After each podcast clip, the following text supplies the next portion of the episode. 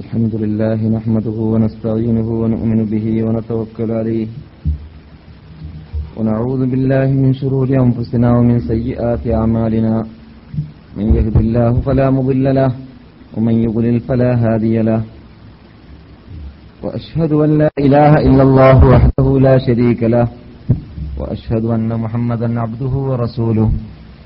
أرسله بالهدى ودين الحق ليظهره على الدين كله ولو كره المشركون. أما بعد فإن أحسن الحديث كتاب الله وخير الهدي هدي محمد صلى الله عليه وسلم وشر الأمور محدثاتها وكل محدثة بدعة وكل بدعة ضلالة وكل ضلالة في النار. اللهم صل على محمد وعلى آل محمد كما صليت على إبراهيم وعلى آل إبراهيم إنك حميد مجيد. اللهم بارك على محمد وعلى آل محمد كما باركت على إبراهيم وعلى آل إبراهيم إنك حميد مجيد. رب اشرح لي صدري ويسر لي أمري واحلل عقدة من لساني يفقه قولي. اللهم أعز الإسلام والمسلمين وأذل الشرك والمشركين وانصرنا على القوم الكافرين. متعنا بأسماعنا وأبصارنا وقواتنا ما أحييتنا واجعله الوارث منا واجعل ثارنا على من ظلمنا وانصرنا على من عادانا. ولا تجعل مصيبتنا في ديننا ولا تجعل الدنيا أكبر همنا ولا مبلغ علمنا ولا تسلط علينا بذنوبنا من لا يخافك ولا يرحمنا. اللهم أرنا الحق حقا وارزقنا اتباعه وأرنا الباطل باطلا وارزقنا اجتنابه. توفنا مسلمين والحقنا بالصالحين. اللهم إنا نعوذ بك من علم لا ينفع وقلب لا يخشى وبطن لا تشبع وعين لا تدمع ودعاء لا يستجاب. ربنا هب لنا من أزواجنا وذرياتنا قرة أعين واجعلنا للمتقين إماما. ربنا اصرف عنا عذاب جهنم إن عذابها كان غراما. إنها ساءت مستقرا ومقاما. ربنا آتنا في الدنيا حسنة وفي الآخرة حسنة وقنا عذاب النار. آمين. رحمتك يا رب. أعوذ بالله من الشيطان الرجيم. بسم الله الرحمن الرحيم. هو الذي بعث في الأميين رسولا منهم يتلو عليهم آياته ويزكيهم ويعلمهم الكتاب والحكمة. وإن كانوا من قبل لفي ضلال مبين ബഹുമാനികളെ വിശുദ്ധ മദീനയിൽ താമസിക്കാനുള്ള ഭാഗ്യം അള്ളാഹു നൽകിയവരെ ശ്രോതാക്കളെ സഹോദരന്മാരെ സഹോദരികളെ അസ്സലാമലൈക്കും അള്ളാഹുവിനെ ഭയന്നുകൊണ്ട് ഈ വിശുദ്ധ ഭൂമിയുടെ പവിത്രതയെ കാത്തു സൂക്ഷിച്ചുകൊണ്ട് ജീവിക്കാൻ അള്ളാഹു നമ്മെ അനുഗ്രഹിക്കട്ടെ. ലോകത്തിൽ എവിടെ ജീവിക്കുമ്പോഴും അള്ളാഹുവിന്റെ വിധി വിലക്കുകളെ ജീവിതത്തിൽ പകർത്തിയുകൊണ്ട് ജീവിക്കാൻ അള്ളാഹു എല്ലാവരെയും അനുഗ്രഹിക്കട്ടെ. അള്ളാഹു പ്രീതികരമായ തൃപ്തികരമായ മാർഗങ്ങൾ കൈകൊണ്ടുകൊണ്ട് അവന്റെ മാർഗത്തിലേക്ക് കുടുംബത്തെയും ബന്ധുക്കളെയും ചുറ്റിപ്പറ്റി ജീവിക്കുന്നവരെയും എല്ലാം ക്ഷണിച്ചുകൊണ്ട് പ്രശ്നമനുഷ്യന്മാരായി പ്രബോധകന്മാരായി ദീനിന്റെ വക്താക്കളായി ജീവിക്കാനുള്ള മഹാഭാഗ്യം അള്ളാഹു നാം എല്ലാവർക്കും നമ്മുടെ സമുദായത്തിനും നമ്മുടെ കുട്ടികൾക്കും സന്താനങ്ങൾക്കും നൽകുമാറാകട്ടെ. നാം ഇവിടെ സമ്മേളിക്കുന്ന സമ്മേളനത്തെ റബ്ബുൽ ഇജത്ത് നിന്നിട്ട് സ്വീകരിക്കുമാറാകട്ടെ.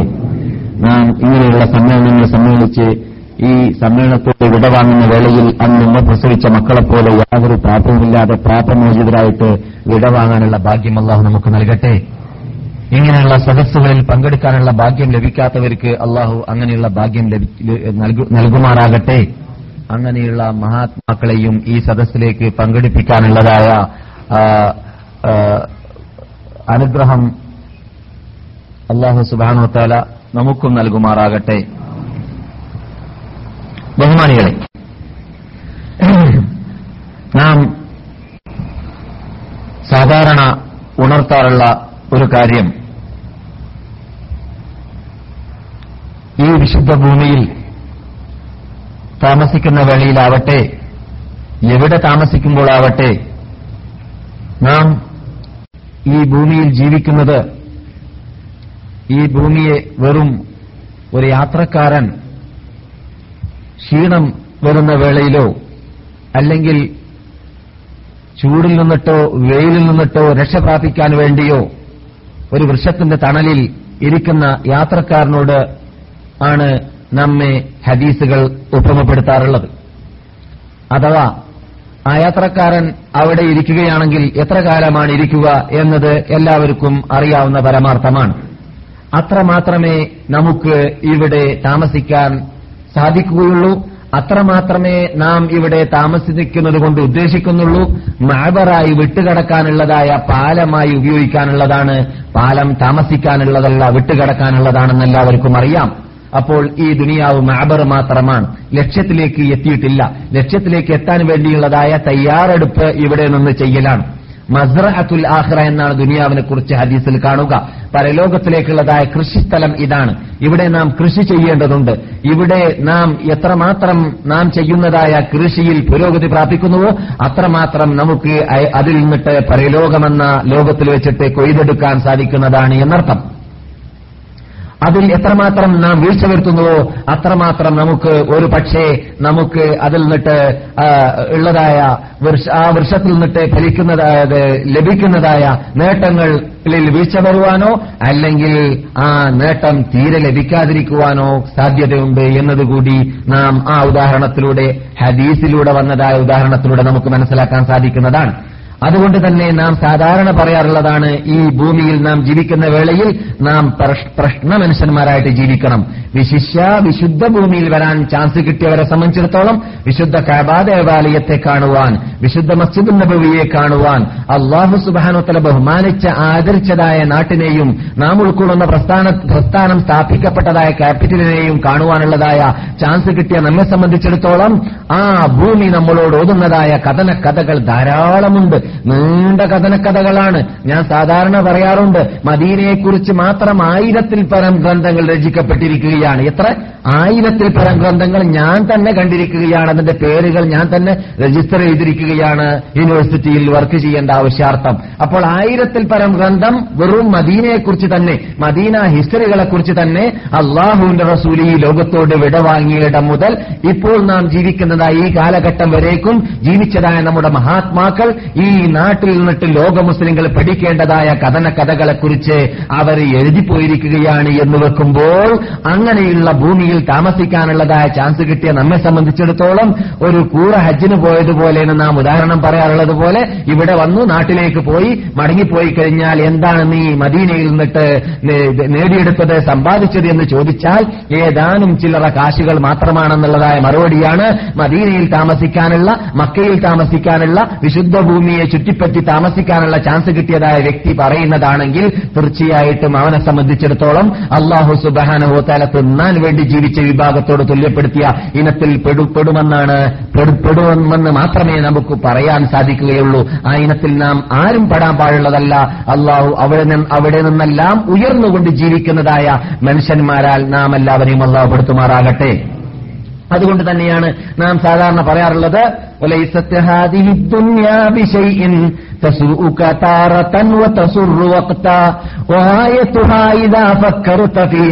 هذه الدنيا بشيء تسوءك تارة وتسر وقتا وغايتها إذا فكرت فيها كفيئك أو كحلمك إذ حلمت وليست هذه الدنيا بشيء സാധാരണ പലരും ചിലപ്പോൾ തെറ്റിദ്ധരിച്ചേക്കാൻ സാധ്യതയുണ്ട് എന്താണ് മൗലവി സാഹിബ് നിങ്ങൾ എപ്പോൾ സംസാരിക്കുമ്പോഴും ദുനിയാവ് ഒന്നിനും കൊള്ളരുതാത്തതാണെന്ന് പറയ- പറയാറാണ് പതിവ് ദുനിയാവിനെ താഴ്ത്തി പറയുക ദുനിയാവ് ഒന്നിനും കൊള്ളരുതാത്തതാണെന്ന് പറയുക ഈ ദുനിയാവിൽ നമുക്ക് ജീവിക്കേണ്ടതില്ലേ എന്നും ഈ ദുനിയാവ് നമുക്ക് ജീവിക്കാൻ വേണ്ടിയല്ലേ അള്ളാഹു സൃഷ്ടിച്ചത് സൃഷ്ടിച്ചത് എന്നുള്ളതായ ചോദ്യം ഉടലെടുക്കുകയാണല്ലോ നിങ്ങൾ പറയുന്നതായ വാക്കിന്റെ പിന്നിൽ നിങ്ങൾ ആ പറയുന്നത് ശരിയല്ലല്ലോ എന്നൊരു പക്ഷെ നിങ്ങൾ ചോദിച്ചേക്കാം. പക്ഷേ ദുനിയാവിനെ കുറിച്ച് പഠിച്ച് പഠിച്ച് പഠിച്ചിട്ട് പഠനം നടത്തി തല ചൂടാക്കി ചിന്തിച്ചിട്ട് പുരോഗതി പ്രാപിച്ച വിഭാഗവുമെല്ലാം എത്താറുള്ളത് അവസാനം. ഈ ജീവിതത്തിലൂടെ പാഠം പഠിക്കാനുണ്ട് എന്നല്ലാതെ ഈ ജീവിതം ജീവിക്കാനുള്ള ലോകം തന്നെയല്ല എന്നതായിരുന്നു അള്ളാഹുവിൽ വിശ്വസിക്കാത്ത ദൈവത്തിൽ വിശ്വസിക്കാത്ത മതത്തിൽ വിശ്വസിക്കാത്ത വിഭാഗം വരേക്കും എഴുതിപ്പോയിട്ടുള്ളത് എന്ന കാര്യം നാം മനസ്സിലാക്കിയിരിക്കേണ്ടതുണ്ട്. അപ്പോൾ അതുകൊണ്ട് തന്നെയാണ് ഈ ഭൂമിയെയും പ്രപഞ്ചത്തെയും സൃഷ്ടിച്ച രക്ഷിതാവ് പറഞ്ഞ ശൈലി നാം ഉപയോഗിക്കുന്നത്? അതെന്താണ്? ഈ ലോകം എന്തല്ല? ജീവിക്കാനുള്ള ലോകമല്ല. അള്ളാഹു സുബാനോ തല ഖുർആാനിൽ ഒമൽ ഹയാത്തുദ്ദുന്യ ഇല്ലാ ഖുറൂർ വഞ്ചനയുടെ ലോകമാണ്. വഞ്ചനയുടെ ലോകമാണ്. ഒറിജിനൽ ലോകം ഇന്നൽ ലഹിയൽ ലഹിയൽ ജീവിക്കേണ്ട ലോകം അത് പരലോകം മാത്രമാണ്. അതാണ് കവി പാടിയതും മഹാകവിയാണ് പാടിയത് സാധാരണ കവിയല്ല. യഥാർത്ഥ ജീവിതം മനസ്സിലാക്കിയത് കൊണ്ടാണ് അദ്ദേഹം അങ്ങനെ പാടാൻ സാധിച്ചത്. ഈ ലോകമെന്ന് പറഞ്ഞാൽ ഒന്നും തന്നെയല്ല. പിന്നെയോ കഫൈഇക ഔ കഹുൽമിക്ക ഇത് ഹലുംത നിന്റെ ഉറക്കം പോലെ പോലെ. അല്ലെങ്കിൽ നീ തൂങ്ങി ഉറങ്ങാറുണ്ടല്ലോ. ചിലവർക്ക് ഇപ്പം തന്നെ ഉറക്കം വരുന്നുണ്ട്. ആ ഉറക്കം ഞാൻ മാറ്റിത്തരാം ഈ തൂങ്ങി ഉറക്കം വരുന്നതിലേക്ക് എന്തിനാ തുല്യപ്പെടുത്തിയത് പദ്യക്കാരൻ? അതിന് കാരണമുണ്ട്. അഥവാ ഈ തൂങ്ങിയ ഉറക്കത്തിലാവട്ടെ അല്ലെങ്കിൽ വലിയ ഉറക്കമാവട്ടെ ഏത് ഉറക്കത്തിലും മനുഷ്യൻ പൊയ്ക്കിനാവ് കാണാറുള്ളത് ക്ഷീണം മാറ്റാതെ രൂപത്തിൽ മാറ്റാൻ വേണ്ടിയിട്ട് ധാരാളം ക്ഷീണിച്ചു വന്ന് കിടക്കുന്ന വ്യക്തി ധാരാളം വിഷമിച്ച് വന്ന് കിടക്കുന്ന വ്യക്തി എന്തെല്ലാം അവന് ചിന്തിക്കാനുണ്ട് എന്തെല്ലാം അവൻ ആലോചിക്കാൻ ആലോ- ആലോചിക്കാനുണ്ട് എന്തെല്ലാം അവന് പ്ലാൻ ഇടാനുണ്ട് അതെല്ലാം തലയിൽ കയറ്റി വെച്ചിട്ട് ഉറങ്ങുന്ന മനുഷ്യനാണ് പൊയ്ക്കിനാവ് കണ്ടുകൊണ്ടേയിരിക്കുക. എന്തെല്ലാം കണ്ടുകൊണ്ടേയിരിക്കും? അവൻ വിസന്റെ പിന്നിലാണ് ഓടിയതെങ്കിൽ വിസകളെ കണ്ടുകൊണ്ടേയിരിക്കും. അവൻ ഹയവാനാത്തിന്റെ പിന്നിലാണ് ഓടിയതെങ്കിൽ ആ ഹയവാനാത്തുകളെ കണ്ടുകൊണ്ടേയിരിക്കും. മനുഷ്യന്മാരുടെ പിന്നിലാണെങ്കിൽ മനുഷ്യന്മാരെ കുറിച്ച് ഡോളറുകളുടെ പിന്നിലാണെങ്കിൽ ഡോളറിനെ കുറിച്ച് പക്ഷേ ഫൈക്ക എന്ന് പറയാൻ കാരണം എന്താണ്? നാം സാധാരണ ഒരാൾ ഉറങ്ങുന്ന വേളയിൽ പൊയ്ക്കിനാവ് കാണുകയാണെങ്കിൽ അദ്ദേഹം ഉറങ്ങുന്ന സമയത്ത് കാണുന്നു അതെ. ധാരാളം സമ്പാദ്യങ്ങൾ സമ്പാദിക്കുന്നതായിട്ട്. നല്ല നല്ല പേലസുകൾ ഇവിടെ നിന്ന് സമ്പാദിച്ചിട്ട് നാട്ടിൽ പോയി കെട്ടി ഇതെല്ലാം കെട്ടിയതിന്റെ ശേഷം ഇങ്ങനെ താമസിക്കാൻ വേണ്ടി ഒരുങ്ങുകയാണ്. ഒരു കഥ പറയാറുണ്ട് ഒരു മനുഷ്യൻ ഇങ്ങനെ തന്നെ കിനാവ് കാണുകയായിരുന്നു പോലും. എന്നിട്ട് ലേലം വിളിക്കുന്നതാ കനാവ് കണ്ടത്. ഒമ്പത് എന്ന് പറഞ്ഞു ഇവൻ ഒമ്പത് എന്ന് പറഞ്ഞു ഇവൻ മറ്റവൻ പത്ത് എന്ന് പറഞ്ഞു എന്നും പറഞ്ഞു നോക്കി കിട്ടിയില്ല. അപ്പൊ പിന്നൊരുത്തം പതിനൊന്നാക്കി പന്ത്രണ്ടാക്കി സാധനം കിട്ടിയാലേ തീരൂ മൂപ്പർക്ക്. അങ്ങനെ പതിനഞ്ചിലേക്ക് എത്തിക്കഴിഞ്ഞപ്പോൾ പതിനാല് പറഞ്ഞിട്ട് പതിനഞ്ച് എന്ന് മറ്റവൻ പറയുമ്പോഴാണ് ഉറക്കത്തിൽ നിന്ന് ഉണർന്നു പോയത്. മൂപ്പര് സാധനം കിട്ടിയില്ല. കണ്ണ് രണ്ടാമത് അടച്ചിട്ട് പതിനഞ്ച് തന്നേക്കാം ഒന്ന് മടക്കി തന്നേക്ക് മൂപ്പര്. പതിനഞ്ചും തരാൻ തയ്യാറാണ് ഞാൻ എനിക്ക് ആ സാധനം കിട്ടാ കിട്ടിയാലേ തീരൂ. ചിരിക്കാൻ പറയുന്നല്ല ഒന്നാമത് ഉറക്കു പോകാൻ വേണ്ടി രണ്ടാമത് ഈ ഉദാഹരണത്തിന് പിന്നിലെ രഹസ്യം നിങ്ങൾ നോക്കുക.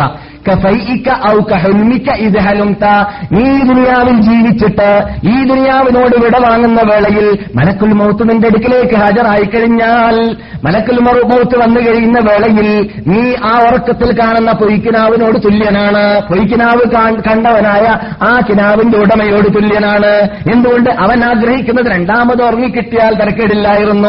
ഉറങ്ങിക്കിട്ടിയാലും അവൻ ആ കിനാവിൽ കണ്ട സാധനമോ അവൻ മടക്കി കിട്ടുകയില്ല.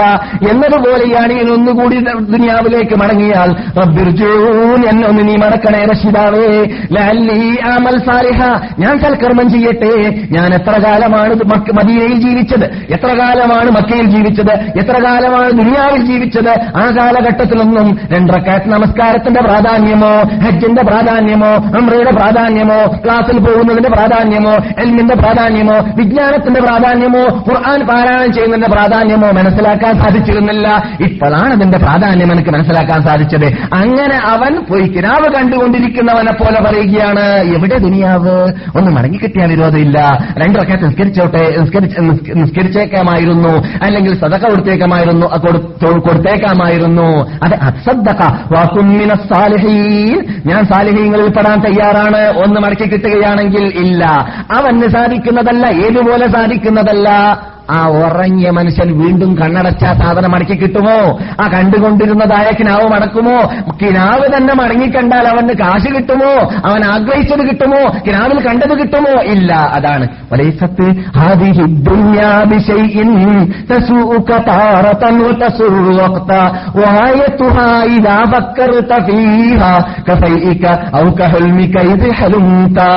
അതെ അല്പം ദുഃഖിക്കേണ്ടി വരും പിന്നെ അല്പം സന്തോഷിക്കേണ്ടി വരും. ദുഃഖം സ്ഥിരമാണോ? അല്ല. സന്തോഷം സ്ഥിരമാണോ? അല്ല. അല്പം ദുഃഖിക്കുന്നു പിന്നെ വിഷമിക്കുന്നു. പക്ഷേ അവിടെയോ പരലോകത്തിലോ ഇവിടെ നിന്ന് ദുഃഖിക്കേണ്ടത് ദുഃഖിച്ചു സന്തോഷിക്കേണ്ടത് സന്തോഷിച്ചു പക്ഷെ ജീവിക്കേണ്ടത് പരലോകത്തിലേക്കാണ് ജീവിക്കുന്നതെങ്കിലോ ഇത് പൊയ്ക്കിനാവിന്റെ സ്ഥലമാണെന്ന് മനസ്സിലാക്കിയിട്ട് ഇതിന് കൊടുക്കേണ്ട വില മാത്രം നൽകിയും കൊണ്ട് ജീവിക്കുന്ന ആ ജീവിതം ജീവിച്ചവരാണെങ്കിലോ പരലോകത്തിലേക്ക് എത്തുന്ന എത്തുന്ന സമയത്ത് അവൻ ആരാകുന്നു? അല ഇന്ന അള്ളാഹി അല്ലാഹി ലാ ഖൗഫുൻ അലൈഹിം വലാ ഹും യഹ്സനൂൻ. അല്ലാഹുവിന്റെ ഔലിയാക്കന്മാർ അള്ളാന്റെ ഔലിയാക്കന്മാർ അവരാണ് ആരാണ് അലൈഹിം. അവർക്ക് ഭയപ്പെടേണ്ട ആവശ്യമേ ഇല്ല. യഹ്സനൂൻ. അവർ ദുഃഖിക്കുന്നതേ അല്ല.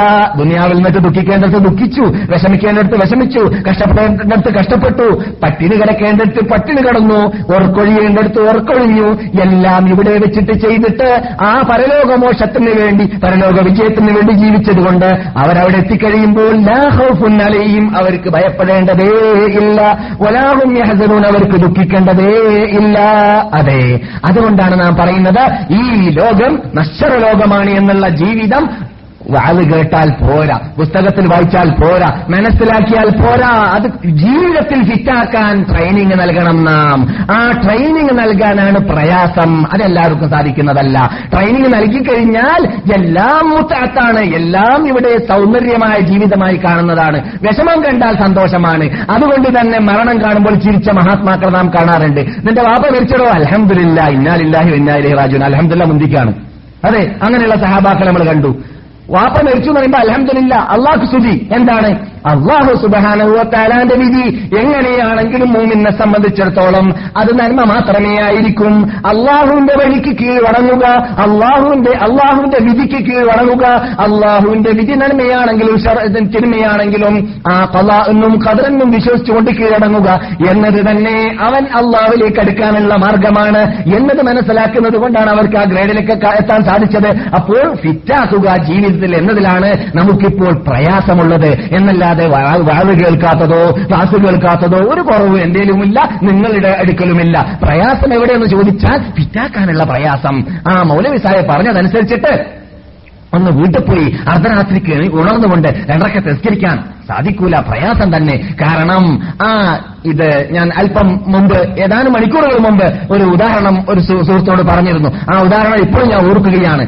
നമ്മുടെ ഹൃദയത്തിന്റെ അകത്തല്ലെങ്കിൽ നാം ഒരു സാധനം ഒരു ഗ്ലാസിൽ ഒരു സാധനം ഒഴിക്കാൻ ഉദ്ദേശിച്ചാൽ ആ ഗ്ലാസിൽ നിറയെ വെള്ളമുണ്ടെങ്കിൽ എന്ത് വേണം? ആ വെള്ളത്തിന്റെ കൂടെ ഒരു ഒരു തുള്ളി വെള്ളമെങ്കിലും ചേർക്കണമെങ്കിൽ അത് ഹൗസ്ഫുൾ ആണെങ്കിൽ അവിടെ സ്ഥലം നമുക്കുണ്ടായിരിക്കേണ്ടതുണ്ട്. ഇല്ലാത്ത പക്ഷം നാം എത്ര തന്നെ വെള്ളം അതിലേക്ക് ചേർത്താലും പരസ്പരം കലകലോ അല്ലെങ്കിൽ പുറത്ത് ഒലിച്ചു പോകലോ അല്ലാതെ അതിന്റെ അകത്ത് കടക്കാനുള്ള ചാൻസ് ലഭിക്കുകയില്ല.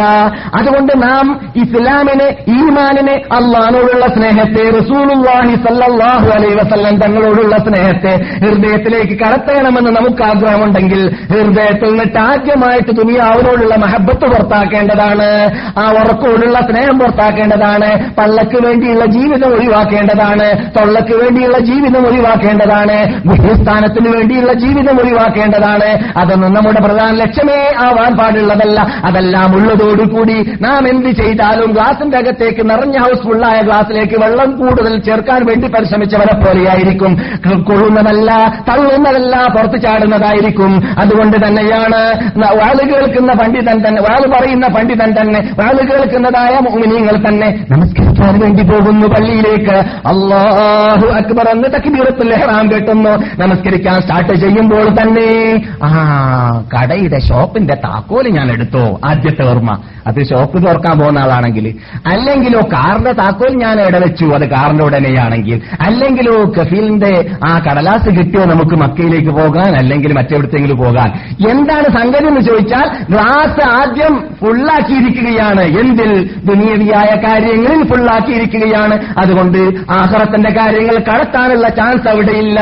അതുകൊണ്ടാണ് തൗഹീദ് പഠിപ്പിക്കാൻ ആദ്യമായിട്ട് അള്ളാഹു ആരംഭിച്ചപ്പോൾ അള്ളാഹു നിങ്ങൾ അള്ളാഹുവിനെ കൊണ്ട് വിശ്വസിക്കൂ എന്നല്ല പറഞ്ഞത്. നിങ്ങൾ അള്ളാഹു ഉണ്ട് എന്ന് വിശ്വസിക്കൂ എന്നല്ല പറഞ്ഞത്. നിങ്ങൾ അള്ളാഹു ഏകനാണ് എന്ന് പറയൂ എന്നല്ല പറഞ്ഞത്. ആദ്യം പറഞ്ഞത് എന്താണ്? ഗ്ലാസ് ഒഴിവാക്കാനാണ് എന്ത്? ഇലാഹ. ലോകത്തിൽ ആരാധ്യ വസ്തു ആരും തന്നെയില്ല. ഹൃദയത്തിലുള്ളത് മുഴുവനും നിങ്ങൾ തള്ളുക പുറത്തേക്ക്. നിങ്ങൾ ഇതിനു മുമ്പ് ആരോടെങ്കിലും പ്രാർത്ഥിച്ചിട്ടുണ്ടെങ്കിൽ ആരെങ്കിലും വിളിച്ച് പ്രാർത്ഥിച്ചിട്ടുണ്ടെങ്കിൽ ആരിലെങ്കിലും നിങ്ങൾക്ക് നന്മ ചെയ്യാൻ തിന്മ ചെയ്യാനുള്ള ഉണ്ട് എന്ന് നിങ്ങൾ വിശ്വസിച്ചിട്ടുണ്ടെങ്കിൽ അവരെല്ലാം നിങ്ങളുടെ ഹൃദയത്തിൽ നിന്നിട്ട് തള്ളുക നിങ്ങൾ പുറത്താക്കുക. അതിനുശേഷമാണ് പിന്നെ ഇല്ലല്ലാ അള്ളാഹു അല്ലാതെ ആരുമില്ല എന്ന അള്ളാഹിനെ കൊണ്ടുള്ള വിശ്വാസം വരുന്നത്. അതാണ് ഗ്ലാസ് ഫുള്ളായി പോയിരിക്കുകയാണ് കേരളം കേരളമെന്ന് പറയട്ടെ. ഇന്നത്തെ കാലഘട്ടത്തിൽ ജീവിക്കുന്ന മാപ്പിളന്മാരെ സംബന്ധിച്ചിടത്തോളം മുസ്ലിങ്ങളെ സംബന്ധിച്ചിടത്തോളം അപ്പോൾ ഹൗസ്ഫുള്ളായ ഗ്ലാസിലേക്ക് ഒന്നും ചേർത്താൽ കടക്കാത്തതുപോലെയാണ് അള്ളാനെ ഭയന്നുകൊണ്ട് ഹുഷുവോടുകൂടി ഹുദുവോടുകൂടി കൂടി ഭക്തന്മാരായിട്ട് നമസ്കരിക്കണമെന്നതായ ആയത്ത് കേൾക്കുന്നു. അത് അഫ്ലഹൽ മുഅ്മിനൂൻ. വിജയികളാണ്. ആരാണ് അവർ അല്ലദീനഹും അവർ നമസ്കാരത്തിൽ അള്ളാഹനെ ഭയന്നുകൊണ്ട് ജീവിക്കുന്നവരാണ് എന്ന് ആയത്ത് കേൾക്കുന്നു ഖുർആൻ കേട്ടു. പക്ഷെ അത് വിറ്റാക്കാൻ വേണ്ടി പോകുന്ന വേളയിൽ സാധിക്കാത്തത് എന്തുകൊണ്ടാണ്? അള്ളഹാനോടുള്ള സ്നേഹം വേണം നമസ്കാരത്തോടുള്ള സ്നേഹം വേണം. അതുകൊണ്ട് തന്നെയായിരുന്നു എന്നാണ് എന്റെ ഓർമ്മ. ഒരു സഹാബി നമസ്കാർ ഒരു ഒരു സഹാബി അള്ളാഹുവിന്റെ റസൂൽ അവിടെ ശത്രുക്കളുടെ കാവൽ ഭടനായും കൊണ്ട് രണ്ട് സഹാബാക്കളെ അവിടെ നിർത്തുകയുണ്ടായി. ഒരാൾ അമ്മാറുബിന് യാസർ എന്നാണ് ഓർമ്മ. മറ്റാളുടെ പേര് ഞാനിപ്പോൾ ഓർക്കുന്നില്ല. പക്ഷേ നാം ഇതിനു മുമ്പ് പലപ്പോഴും സംസാരിച്ചപ്പോൾ പറഞ്ഞിട്ടുണ്ടെന്നാണ് ഞാൻ മനസ്സിലാക്കുന്നത്. ചുരുക്കത്തിൽ ആ രണ്ട് സഹാബികൾ മാറി മാറിയിട്ട് ഞാൻ നാല് മണിക്കൂർ അല്ലെങ്കിൽ ഞാൻ മൂന്ന് മണിക്കൂർ നിങ്ങൾ മൂന്ന് മണിക്കൂർ ഓർക്ക് കഴിഞ്ഞിട്ട് നിങ്ങൾ കാവൽ ഭടന്മാരാ ഭടനായിട്ട് നിൽക്കുക എന്ന് തീരുമാനിച്ചുകൊണ്ട് ഇസ്ലാമിന്റെ പട്ടാളത്തിന്റെ കാവൽ ഭടനായിട്ട് ഇസ് മുസ്ലിങ്ങളുടെ ക്യാമ്പ് ക്യാമ്പിനെ ക്യാമ്പിന് അദ്ദേഹം ഹാരിസായി നിൽക്കുകയാണ്. അദ്ദേഹം ഹാരിസായി നിൽക്കുന്ന വേളയിൽ നാനാഭാഗത്തും സൂക്ഷിച്ചു നോക്കി നോക്കുന്ന വേളയിൽ ശബ്ദമൊന്നും കേൾക്കുന്നില്ല വിളക്ക് കാണുന്നില്ല ചലനമില്ല ആരും വരുന്നില്ല എന്ന് അദ്ദേഹം ഉറപ്പാക്കിയപ്പോൾ രണ്ടരക്ക സംസ്കരിച്ച ആളെയാണ് മനസ്സിലാക്കി. അങ്ങനെ ആ സഹാബി നമസ്കരിക്കാൻ വേണ്ടി സ്റ്റാർട്ട് ചെയ്ത് നോക്കുമ്പോൾ അദ്ദേഹത്തിന് രസം കൂടിപ്പോയി നമസ്കാരത്തിൽ. ശത്രുക്കൾ ദൂരെ നിന്ന് വീക്ഷിച്ചു. അതാ അള്ളാഹുവിന്റെ റസൂലിന്റെ കാവൽ കാവൽ ഭടനായതായ ഭടനായ സഹാബി അവിടെ നമസ്കരിച്ചു കൊണ്ടിരിക്കുകയാണ് എന്തു ചെയ്യാമെന്ന് വിചാരിച്ചിട്ട് അമ്പ് ചെയ്ത് നോക്കി. ആദ്യത്തെ അമ്പ് വന്നപ്പോൾ അമ്പ് അദ്ദേഹത്തിന്റെ മേത്ത് തട്ടുകയും അദ്ദേഹം അമ്പ് പറിച്ചെടുത്തിട്ട് എറിഞ്ഞു കളയുകയും ചെയ്തു. കൂട്ടാക്കിയില്ല രണ്ടാമ്പത്തതും അദ്ദേഹം എറിഞ്ഞു കളഞ്ഞു. മൂന്നാമ്പത്തെ അമ്പ് വന്നപ്പോൾ അദ്ദേഹം നിലം പതിക്കാൻ പോകുന്ന സമയത്ത് തൊട്ടുകിടക്കുന്ന അമ്മാറിനോട് ഇതാ ഞാൻ നിലം പതിക്കുകയാണ്. നിങ്ങൾ ഇതാ ഏറ്റെടുക്കുക ഡ്യൂട്ടി എന്ന് പറഞ്ഞപ്പോൾ നിങ്ങൾ കാലയെ കൂട്ടി എന്തുകൊണ്ട് പറഞ്ഞില്ല? സുഹൃത്ത് എന്ന് ചോദിക്കുമ്പോൾ സാരി പറയുകയുണ്ടായി. അള്ളാഹുമായി ഞാൻ മുനാജാത്ത് നടത്തുകയായിരുന്നു. ഞാൻ ഓടുന്ന ആ- ആ ആ ആയത്തിൽ ആ സൂറത്തിൽ അള്ളാന്റെ കലാമിൽ എനിക്ക് രസം കൂടിപ്പോയിരുന്നു. അതുകൊണ്ട് എനിക്ക് വേദന അറിഞ്ഞില്ല. അള്ളാഹു എന്നെ സംരക്ഷിക്കുക തന്നെ ചെയ്യുമെന്ന വിശ്വാസം എനിക്കുണ്ടായതുകൊണ്ട് ഞാൻ നിങ്ങളെ ഉണർത്താത്തതായിരുന്നു എന്നായിരുന്നു അദ്ദേഹം നിലം പതിച്ച ശേഷം പറഞ്ഞത് എന്നാണ്. ശരിയായ സ്വീകാര്യോഗ്യമായ ഹിസ്റ്ററി ഗ്രന്ഥങ്ങളിൽ ഞാൻ വായിച്ചതായ സംഭവമാണ് നിങ്ങൾ കേട്ടത്. കെട്ടുകഥയല്ല എന്താണ് സംഭവിച്ചത്? ഗ്ലാസ് ഒഴിവാക്കിയിരിക്കുകയാണ്. എന്നിട്ട് ഹൗസ്ഫുൾ ആയിട്ടില്ല ദുനിയാ അങ്ങോട്ട് കടന്നിട്ടില്ല. അതുകൊണ്ട് തന്നെ ഈമാൻ മഹബത്ത് സ്നേഹം അള്ളാഹുവിനോടുള്ള സ്നേഹം റസൂള്ള സ്നേഹം ഭക്തി അതെല്ലാം എത്ര വേണമെങ്കിലും കടത്താനുള്ളതായ ചാൻസ് ഉണ്ടാക്കിയിരിക്കുകയാണ്. അത് നമ്മളിലില്ലാത്തത് കൊണ്ട് തന്നെ നാം ഇപ്പോൾ നാം എന്ന് പറഞ്ഞാൽ എന്റെ ക്ലാസ് എന്റെ മുമ്പിലിരിക്കുന്ന മഹാത്മാക്കളായ നിങ്ങളെയല്ല ഞാൻ ഉദ്ദേശിക്കുന്നത്. പൊതുവിൽ മുസ്ലിങ്ങളാണെന്ന് പറയുന്നതായ ഇന്ന് ജീവിക്കുന്ന കാനേഷ്മാരി മുസ്ലിങ്ങളെ സംബന്ധിച്ചിടത്തോളം പരിശോധിക്കുകയാണെങ്കിൽ അവരുടെ ജീവിതം യഥാർത്ഥത്തിൽ നാൽക്കാലികളോട് തുല്യപ്പെടുത്തിയിട്ട് അള്ളാഹു പറഞ്ഞതായ വാക്കുണ്ടല്ലോ ഇത് ഇത്തമത്തഊന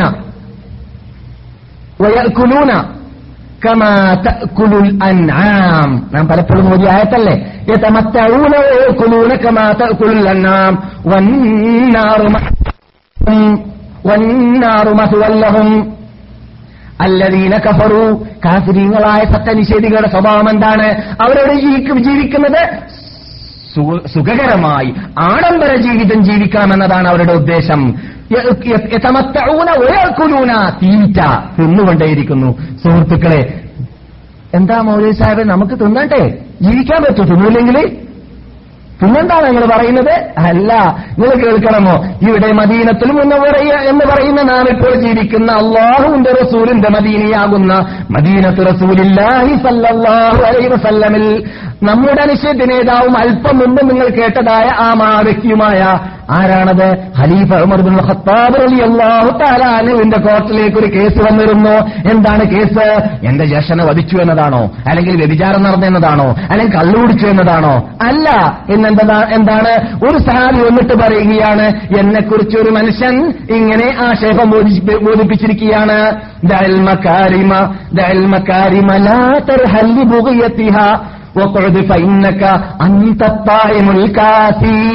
മദീനയിൽ പ്രശസ്തനായ ഒരു കവി ഉണ്ടായിരുന്നു. ആ കവി നിമിഷ കവിയാണ്. എന്ത് കണ്ടാലും ഭാവനയിലൂടെ പാടലാണ് മുപ്പരുടെ പണി. ആ കവി ഒരവസരത്തിൽ ഒരു സഹാബിയെ കുറിച്ച് പറയുകയുണ്ടായി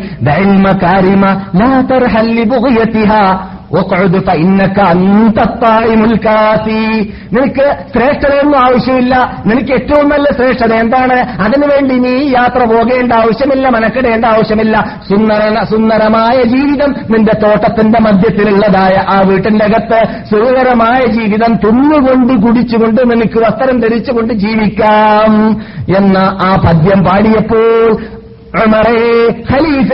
എന്നെ ഇതാ ഇന്നാൾ ആക്ഷേപിച്ചിരിക്കുകയാണ്. എന്റെ അഭിമാനത്തിനെ കുറിച്ച് എന്റെ മുമ്പിലുള്ള ചോദ്യമാണ്. അതുകൊണ്ട് ശിക്ഷാ നടപടികൾ കൈകൊള്ളണമെന്നാണ് കോർട്ടിൽ. നമ്മൾക്ക് എന്താ കേൾക്കുമ്പോൾ? ഉമർ ചോദിച്ചു ഉമറിനെ അറിയാത്തോണ്ടെന്നല്ല. ആ നിങ്ങൾ തിന്നുന്നേം കുടിക്കുന്ന ആളെന്ന് പറഞ്ഞല്ലേ? എളുപ്പം എന്താ വരാൻ പോകുന്നത് ചോദിച്ചു ഉമർ. ഉമർ അള്ളാഹു അറിയാം. അപ്പോൾ സഹാബി പറഞ്ഞ അല്ല അല്ല ഖലീഫ. അപ്പോൾ നോക്കണം. ലോക മുസ്ലിങ്ങൾക്ക് ഉമർ പഠിപ്പിച്ചു കൊടുക്കുകയാണ്. വിധികൾ നൽകുന്ന സമയത്ത് പ്രശ്നങ്ങളെക്കുറിച്ചെല്ലാം ഈ കൂടുതൽ സ്പെഷ്യലിസ്റ്റ് നേടിയതായ ആൾക്കാരാണ് ഓരോ പ്രശ്നങ്ങളെ കൈയാളേണ്ടത്. ഉമർ കവിയായിട്ട് ആരും അറിഞ്ഞിട്ടില്ല. ഉണ്ടോ? അമർ സാഹിത്യകാരനായിട്ടും കവിയായിട്ടൊന്നും അറിയാറില്ല. ഉമർ നീതിമാനായ നേതാവാണ്. റളിയല്ലാഹു തആല അനുവിന്റെ ഗ്രേഡ് പ്രത്യേകമാണ്.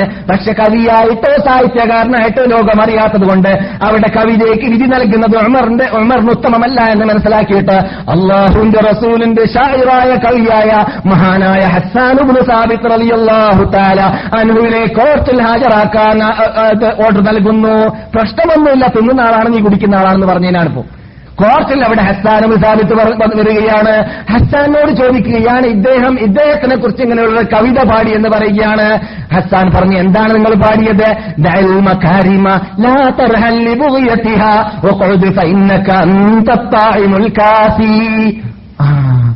എന്നിട്ട് അമർ ചോദിക്കുകയാണ് ഹൽ ഹജാഹു?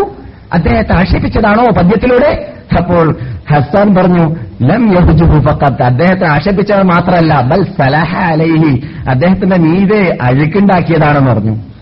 അഴുക്കുണ്ടാക്കാന്ന് പറഞ്ഞറിയില്ലേ? മീതെ അങ്ങോട്ട് കയറി അഴുക്കി ഉണ്ടാക്കി കളഞ്ഞതാണെന്ന്. അയാളിൽ ഒന്നും ശേഷിക്കുന്നില്ല ആ പദ്യത്തോടു കൂടിയും എന്ന് പറഞ്ഞാൽ കണ്ടില്ലേ ഹസ്സാനും വിധി കണ്ടില്ലേ ആ ആക്ഷേപമായി വന്നതായ സഹാബിയുടെ വിധി എന്താണ്?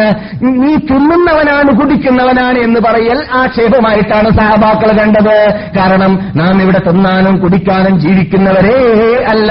അങ്ങനെ ജീവിച്ചിട്ടേ അല്ല റസൂൽ നമുക്ക് ഒഴിപ്പിച്ചു തന്നിട്ടുള്ളത് മൂന്ന് ദിവസം കൂടുമ്പോൾ ഒരു പ്രാവശ്യം മൂന്ന് ദിവസം തുടർച്ചയായിട്ട് ഞങ്ങളുടെ അടുപ്പിൽ തീ കത്താറുണ്ടായിരുന്നല്ല ആയിഷ റളിയല്ലാഹു തആല അൻഹ പറയുകയാണ് അള്ളാഹ് റസൂലിന്റെ വീട്ടിനെ കുറിച്ച് ഞങ്ങൾ അസ്വദാനിയാണ് ഏറ്റവും കൂടുതൽ കഴിക്കാറുള്ളത്.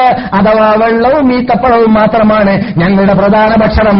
അതേപോലെ തന്നെ ഞങ്ങളുടെ വീട്ടിൽ ശൈറല്ലാതെ ഗോതമ്പത്തിന്റെ ഏറ്റവും താഴ്ന്ന ഇനമായ ഗോതമ്പമല്ലാതെ നല്ല ഇനം ഗോതമ്പ് ഗോതമ്പം ഗോതമ്പ ഭക്ഷണമോ ഗോതമ്പമോ ഞങ്ങളുടെ വീട്ടിൽ പ്രവേശിക്കാറേ ഇല്ല എന്ന് മഹാനായ നബിഗുന മുഹമ്മദ് സല്ലാഹു അലൈഹി വസല്ലം തങ്ങളുടെ വീട്ടിലുള്ള ജീവിതത്തിനെ കുറിച്ച് പഠിച്ചതും പഠിപ്പിച്ചതും കണ്ടതുമായ സഹാബാക്കളെ സംബന്ധിച്ചിടത്തോളം നീ തിന്ന് കുടിച്ചെന്നിട്ട് ജീവിച്ചോ? തോട്ടമുണ്ടല്ലോ. നിങ്ങൾക്ക് സുഖിക്കാമല്ലോ എന്ന് പറയുമ്പോൾ അത് ആക്ഷേപമായി കണ്ടു എന്ന് മാത്രമല്ല ആക്ഷേപത്തിന് പ്രതികാരമായിട്ട് ശിക്ഷാ നടപടി അങ്ങനെ ആക്ഷേപിച്ചതെന്ന് കൈക്കൊള്ളാൻ വേണ്ടിയിട്ട് അമർന്ന കോർട്ടിൽ വന്നിട്ട് ആക്ഷേപിച്ചപ്പോൾ അൻഹു അദ്ദേഹത്തിനെ പിടിച്ച് ശിക്ഷാ നടപടി കൈക്കൊള്ളാൻ വേണ്ടി ജയിലിലിട്ടു എന്നാണ് സംഭവം. സംഭവം ശരി തന്നെയാണ്. മഹാനായ ഹാഫിബ് കസീർ റഹ്മത്തുള്ളാഹി അലൈഹി അദ്ദേഹത്തിന്റെ അൽബിദായ വന്യഹായ എന്ന ഗ്രന്ഥത്തിൽ ഈ ചരിത്രത്തെ ഉൾക്കൊള്ളിച്ചിരിക്കുകയാണ്. റിപ്പോ- റിപ്പോർട്ടകന്മാർ സഹിതം. അങ്ങനെ ഉമറുൽ ഖത്താബ് റബി അള്ളാഹു അൻഹു കുറെ മഹാത്മാക്കളായ സഹാബാക്കൾ വന്നിട്ട് ഏതായാലും വലിയ കേസൊന്നും അല്ല കുറച്ചു ദിവസം മതി ജയിലിൽ എന്നൊക്കെ പറഞ്ഞിട്ട് പലരും ഇടപെട്ട് നോക്കി. അങ്ങനെ അമൃതുല്ലാസ് ആസ് റളിയല്ലാഹു തആല അൻഹു ഇടപെട്ടപ്പോൾ ജയിലിൽ നിന്ന് പുറത്താക്കിയതാണ്. അഥവാ ഇങ്ങനെയുള്ള സന്ദർഭങ്ങളിലൊക്കെ തജീർ പറയാം. തജീർ പറഞ്ഞാൽ പാഠം പഠിപ്പിക്കാം. പാഠം പഠിപ്പിക്കുക. പാഠം പഠിപ്പിക്കൽ ആൾക്കാരുടെ ഗ്രേഡ് അനുസരിച്ചായിരിക്കും വലിയ മഹാൻ വലിയ പണ്ഡിതനൊക്കെ ആണെങ്കിൽ ഇങ്ങനെയുള്ള വാക്കുകളൊക്കെ പറഞ്ഞാൽ അവരുടെ താജീർ എന്ന് പറഞ്ഞാൽ ആ മഹാന രണ്ടാളുടെ മുമ്പിൽ വെച്ചിട്ട് എട്ടോ ഈ തലേക്കെട്ടന്റെ ഫൗറാണ്? ഈ കണ്ടതെന്ന് പറഞ്ഞാൽ മതി. അയാൾക്ക് ശിക്ഷയായത്. അല്ലെങ്കിൽ എടോ ഈ താടിയുടെ ഫൗറായി കണ്ടത് ഈ താടിയുള്ളവൻ ചെയ്ത പണിയാണോ? അതൊന്ന് താടിക്കാരനോ അങ്ങനെ പറഞ്ഞാലും മതി. എന്ന് പറഞ്ഞാൽ ഇങ്ങനെയുള്ളതായ ശിക്ഷാ നടപടികൾ കൈക്കൊള്ളേണ്ടത് അങ്ങനെയാണ്. താജീർ എന്നാണ് അതിന് പറയുക ഇസ്ലാമിൽ. എന്നല്ലാതെ ഇത് കൂടുതൽ ശിക്ഷിക്കേണ്ട ആവശ്യമില്ല. അതുകൊണ്ട് അമറുൽ ആസ് ഇടപെട്ടപ്പോൾ അപ്പോൾ പുറത്താക്കി. പക്ഷേ പുറത്താക്കിയപ്പോൾ പറഞ്ഞു അല്ലയോ ചങ്ങാതി നിങ്ങൾക്ക് പത്ത് ബാല്യക്കാരെ യുവാക്കളെയോ കണ്ടാൽ നന്നായിട്ട് നിങ്ങൾക്ക് അരം കൂട്ടാനുള്ള ആൾക്കാരെ കണ്ടാൽ നിങ്ങൾ വീണ്ടും പാടുവന്നാണ് നിങ്ങളുടെ മുഖം കാണുമ്പോൾ എനിക്ക് തോന്നുന്നത് എന്ന്. ഞാൻ സഹാബിയല്ല കേട്ടോ. ഈ കവി സഹാബിയല്ല എന്ന് ഉമർ പറഞ്ഞു എന്നാണ്. ഉമർ ഖത്താബ് അള്ളാഹു തലാനി മരിച്ചിട്ട് എത്രയോ വർഷങ്ങൾക്ക് ശേഷം അദ്ദേഹം വീണ്ടും ഒരു സ്ഥലത്ത് വെച്ചിട്ട് ഇങ്ങനെ തന്നെ പാട്ട് പാടുന്ന കണ്ടപ്പോൾ അഥവാ കവിത കവിത പറയുന്ന കണ്ടപ്പോൾ ഉമർ ഖത്താബ് ജയിലിൽ നിന്നിട്ട് പുറത്തു പോകുമ്പോൾ പറഞ്ഞ വാക്ക് അദ്ദേഹത്തിന് ഓർമ്മപ്പെടുത്തി കൊടുത്തു എന്നാണ്. അള്ളാഹു അനുഗ്രഹിക്കട്ടെ ഉമറിന് ഉമർ പറഞ്ഞ ശരി തന്നെയാണ്. എനിക്കിത് ഒഴിവാക്കാൻ പറ്റില്ല എന്ന് അദ്ദേഹം പറഞ്ഞു എന്നാണ് അവസാനം. ചുരുക്കത്തിൽ നമ്മുടെ ചർച്ചാ വിഷയം എന്താണ്? നാം ഇപ്പോൾ ഈ വിഷയം കൊണ്ടുവന്നതിന് വേണ്ടിയാണ് തിന്നുന്നവൻ കുടിക്കുന്നവൻ എന്ന് പറഞ്ഞ പറഞ്ഞപ്പോൾ അത് ആക്ഷേപമായി എണ്ണിയിരുന്നു. നമുക്ക് ഇന്നത് കേട്ടാൽ പ്രശ്നമേ ഇല്ല എന്ന് മാത്രമല്ല തിന്നുന്നതിലും കുടിക്കുന്നതിലും വല്ല വല്ല കോട്ടമോ തട്ടു തട്ടുന്ന ഭാഗങ്ങൾ ഉണ്ടാക്കുകയാണെങ്കിൽ അതിലാണ് നമുക്ക് വീഴ്ച ഉണ്ടാവുക കണ്ടില്ലേ? എനിക്ക് ഒരു ഡിന്നറിന് പോകാനുള്ള ചാൻസ് ഉണ്ടായിരുന്നു. അത് നഷ്ടപ്പെടുത്തിയില്ലേ ഇവൻ പറഞ്ഞിട്ട് അതിന്റെ പേരിൽ അങ്ങോട്ട് ആക്ഷേപം കിട്ടാന്നല്ലാതെ തിന്നതിന്റെ പേരിൽ ആക്ഷേപിക്കുന്ന സമ- സമ്പ്രദായം നമുക്കുണ്ടാവുകയില്ല.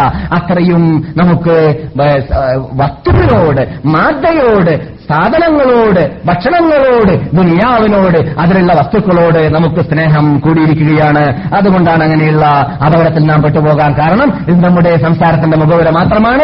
എന്തിനു വേണ്ടി? ആത്മവളർച്ചയ്ക്ക് വേണ്ടി. അതാണ് നമ്മുടെ മുഖ്യം. കഥ കേൾക്കലല്ല ആയത്തുകൾ കേൾക്കലല്ല ഹദീസുകൾ കേൾക്കലല്ല. ആ ആത്മാവിനെ വളർത്തലാണ് നമ്മുടെ പ്രധാന ലക്ഷ്യം. നമ്മുടെ ആത്മാവിനെ നാം ക്ലാസ്സിൽ വിരലുകൊണ്ട് വിരലിലൂടെ വളർത്താൻ സാധിച്ചില്ലെങ്കിൽ അള്ളാന്റെ സാമീപ്യം നേടാൻ സാധിച്ചില്ലെങ്കിൽ നാം ക്ലാസ്സിൽ നിന്ന് പുറത്തു പോകുമ്പോഴെല്ലാം ആഴ്ചതോറും ആഴ്ചതോറും തൂപ പുതുക്കിക്കൊണ്ടേയിരിക്കാനുള്ള ചാൻസ് അതിലൂടെ നമുക്ക് ലഭിക്കുന്നില്ലെങ്കിൽ തീർച്ചയായിട്ടും നമുക്ക് പരലോകത്തെത്തിക്കഴിഞ്ഞാൽ ഈ ഇരുത്തത്തെക്കുറിച്ച് ഈ വരവനെക്കുറിച്ച് ഈ കേട്ട കാര്യങ്ങളെക്കുറിച്ച് പരലോകത്തിൽ നമുക്ക് എതിർ സാക്ഷിയായിട്ട് വരുന്നതും നാം അള്ളാഹിനോട് മറുപടി പറയേണ്ടി വരുന്നതുമാണ്. അള്ളാഹു കാത്തു രക്ഷിക്കട്ടെ.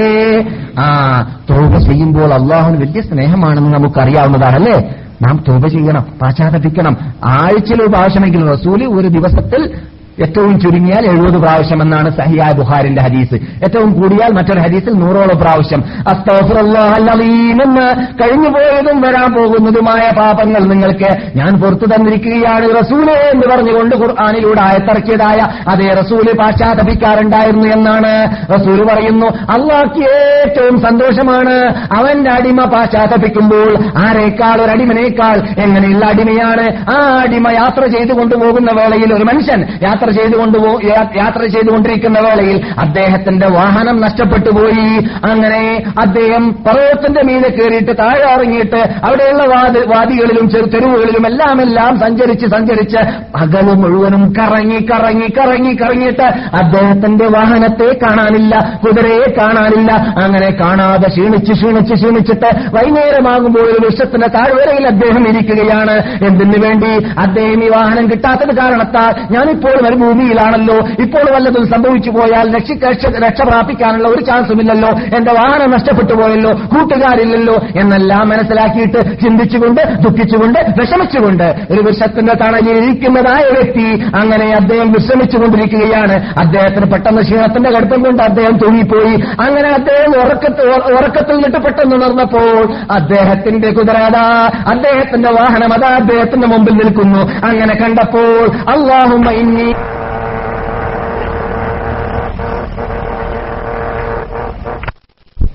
അള്ളാഹുമ അന്ത റബ്ബി അള്ളാഹുമ അന്ത അബ്ദി വാന റബ്ബുക എന്നാണ് അദ്ദേഹം പറഞ്ഞതാണ്. ഇത് ബുഖാരിന്റെ ഹദീസാണ് കേട്ടോ. ഹദീസ് ബുഖാരിയിലാണ്. അന്ത റബ്ബി എന്ന് പറയുന്നതിന് പകരം നീ എന്റെ റബ്ബാണ് എന്ന് പറയുന്നതിന് പകരം രക്ഷിതാവേ നീ എന്റെ അടിമയാണ് ഞാൻ നിന്റെ റബ്ബാണ് എന്ന് പറഞ്ഞു പോയി എന്നാണ്. എന്താ മാറിപ്പോയത്? ആ സന്തോഷത്തിന്റെ കടുപ്പം കൊണ്ട് മാറിയതാണ്.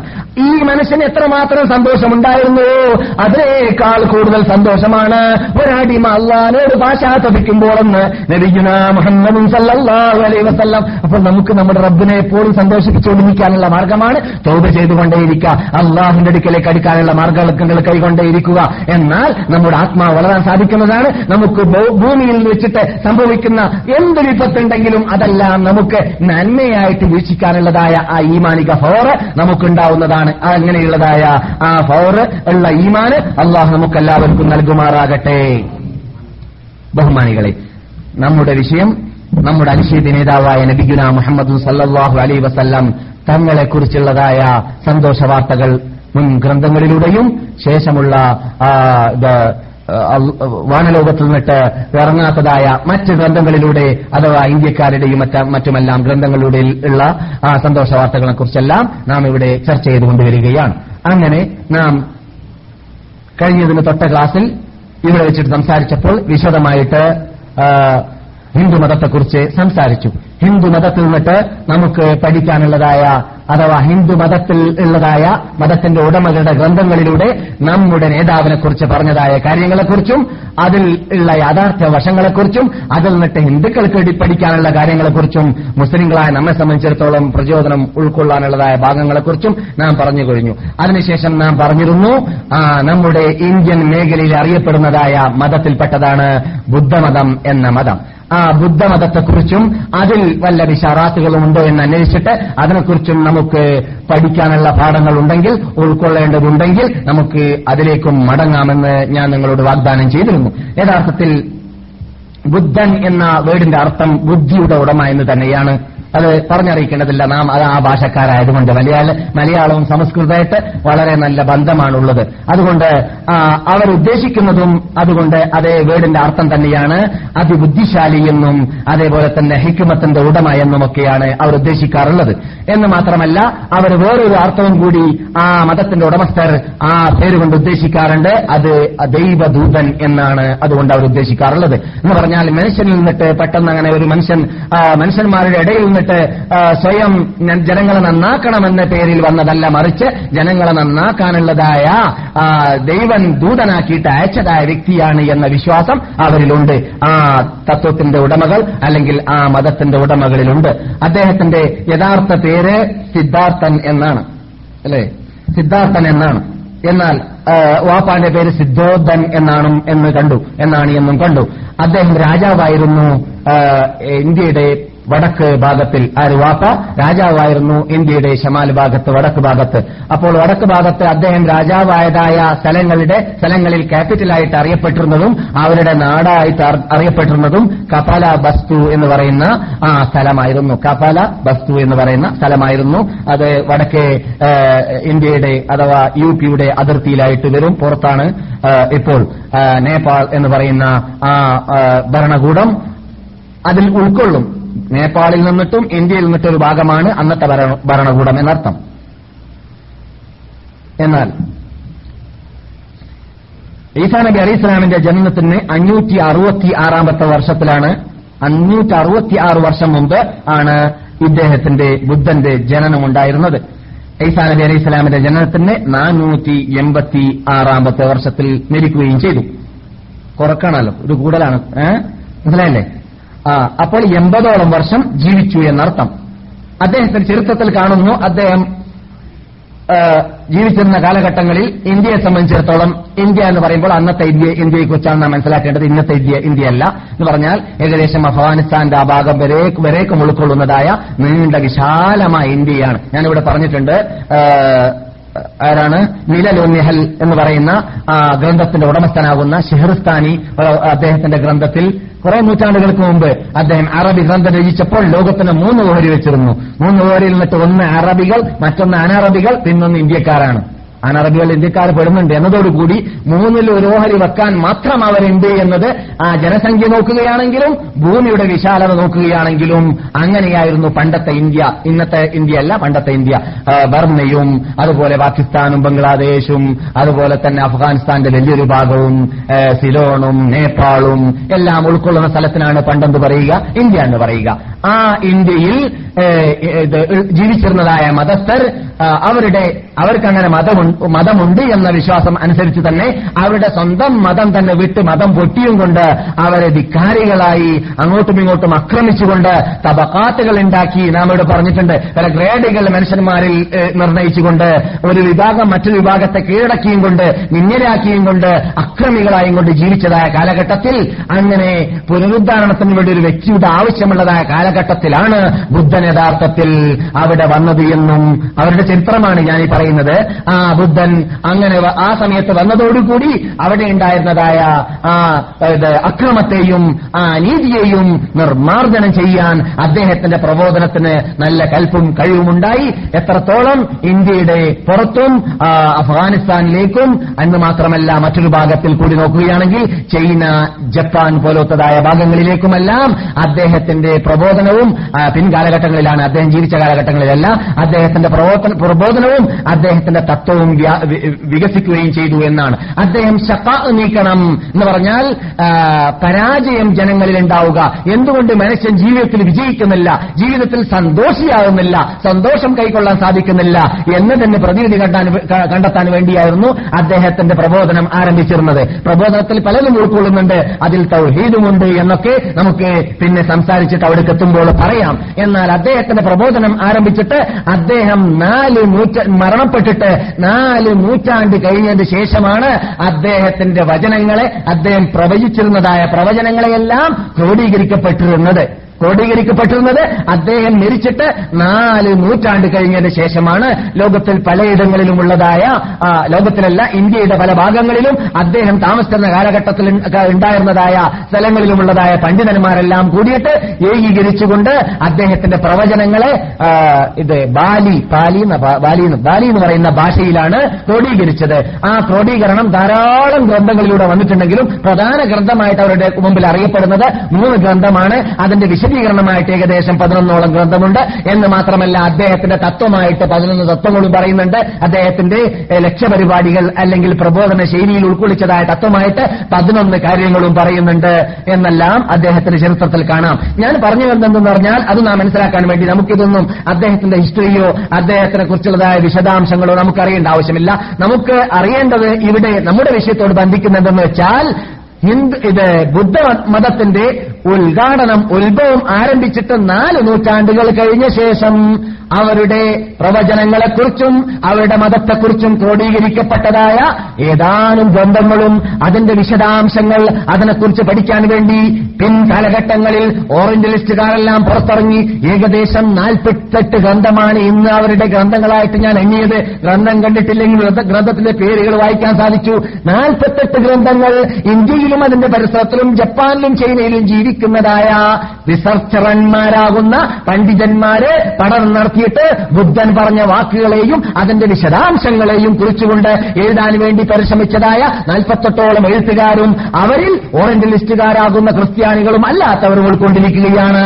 ഈ ഗ്രന്ഥങ്ങൾ മുഴുവനും പരിശോധിച്ചു നോക്കുകയാണെങ്കിൽ നാൽപ്പത്തെട്ട് വിശദീകരണങ്ങളും അതേപോലെ അവരുടെ യഥാർത്ഥ ഗ്രന്ഥമാകുന്ന മൂന്ന് ഗ്രന്ഥവും അതിന്റെ വിശദീകരണമാകുന്ന പതിനൊന്നോളം ഗ്രന്ഥവും എല്ലാം എല്ലാം പരിശോധിച്ച് നോക്കിയാൽ ആ നാല് നൂറ്റാണ്ടിന് ശേഷം ബുദ്ധൻ മരിച്ചിട്ട് നാല് നൂറ്റാണ്ടിന് ശേഷം സ്ഥാപിക്കപ്പെടുന്ന ഗ്രന്ഥമായത് കാരണത്താൽ ധാരാളം പരിവർത്തനങ്ങൾ ധാരാളം ചേഞ്ചുകൾ അതിനുശേഷം എഴുതിയതായ എഴുത്തുകാരെല്ലാം വരുത്തിക്കൊണ്ടേയിരിക്കുകയാണ്. ഇങ്ങനെയെല്ലാം ഉള്ളതോടുകൂടി ബുദ്ധൻ പറഞ്ഞതായ തത്വത്തിൽ അവസാന കാലഘട്ടത്തിൽ ഒരു ദൂതൻ വരാൻ പോകുന്നുണ്ട്.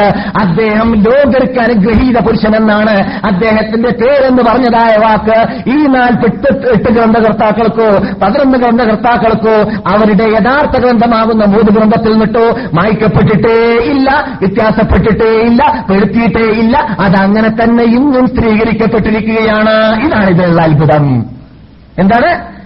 ഇതാണ് ഇതിൽ ഏറ്റവും വലിയ അത്ഭുതം. മുഹമ്മദ് നബി സല്ലാഹു അലൈ വസല്ലം തങ്ങളെക്കുറിച്ചുള്ളതായ ആ സന്തോഷ വാർത്തകൾ ബുദ്ധമതസ്ഥരുടെ അടുക്കലുള്ളതായ സന്തോഷ വാർത്തകൾ ഇതുവരെ മായ്ക്കപ്പെട്ടിട്ടില്ല എന്ന് മാത്രമല്ല അവിടെ മാറ്റത്തിരുത്തലിനുള്ളതായ ധാരാളം അവകാശങ്ങൾ ഉണ്ടായിട്ട് ധാരാളം മാറ്റത്തിരുത്തലുകൾ നടന്നിട്ടുപോലും നടന്നിട്ട് പോലും ഒരു ജപ്പാനിലെ ഇപ്പോഴത്തെ ഇപ്പോഴുള്ളതായ അംബാസഡർ അല്ല ബ്രിട്ടന്റെ. ബ്രിട്ടന്റെ മുൻ അംബാസഡർ ഒരു പുസ്തകം എഴുതിയിരിക്കുകയാണ്. ആ പുസ്തകത്തിൽ അദ്ദേഹം പറയുകയാണ് ബുദ്ധമതത്തെ സംബന്ധിച്ചിടത്തോളം എന്തുകൊണ്ടാണ് ബുദ്ധമതത്തിന്റെ ഉടമസ്ഥരാണല്ലോ എവിടെയുള്ളത് ജപ്പാനിലുള്ളത്. അതുകൊണ്ട് ബുദ്ധ മതത്തെ സംബന്ധിച്ചിടത്തോളം ബുദ്ധനേക്കാളും അവർക്ക് പ്രശ്നമായി നിൽക്കുന്ന ഒരു വ്യക്തിയുണ്ട്. അദ്ദേഹത്തിനെ കുറിച്ച് പറയുന്നത് ലോകാനുഗ്രഹി എന്നാണ്. ആ വ്യക്തിയെക്കുറിച്ചുള്ളതായ പ്രതീക്ഷയാണ് അവർക്കുള്ളത് എന്ന് ഇപ്പോൾ അടുത്ത് ജീവി ഇപ്പോൾ ജീവിച്ചുകൊണ്ടിരിക്കുന്ന ഒരു വ്യക്തി ബുദ്ധമതസ്ഥരെ കുറിച്ച് പഠിച്ചിട്ട് എഴുതിപ്പോയിരിക്കുകയാണ്. എന്താണ്? ആ ബുദ്ധൻ പറഞ്ഞതായ വേർഡായിട്ട് പറയുമ്പോഴെല്ലാം അധികവും ഉപയോഗിക്കാറുള്ള വേർഡ് റഹ്മത്ത് നബിയുർ റഹ്മ എന്ന് നമുക്ക് അർത്ഥം വെക്കാം. അനുഗ്രഹീത ദൂതൻ. അനുഗ്രഹീത ദൂതൻ എന്നാണ് എത്രയോ ദശക്കണക്കിൽ പ്രാവശ്യം ബുദ്ധ ബുദ്ധന്റെ ഗ്രന്ഥങ്ങളായിട്ട് അല്ലെങ്കിൽ ബുദ്ധന്റെ വചനങ്ങളായിട്ട് പറയപ്പെടുന്നതായ വാക്കുകളിൽ കാണാൻ സാധിക്കുന്നത്.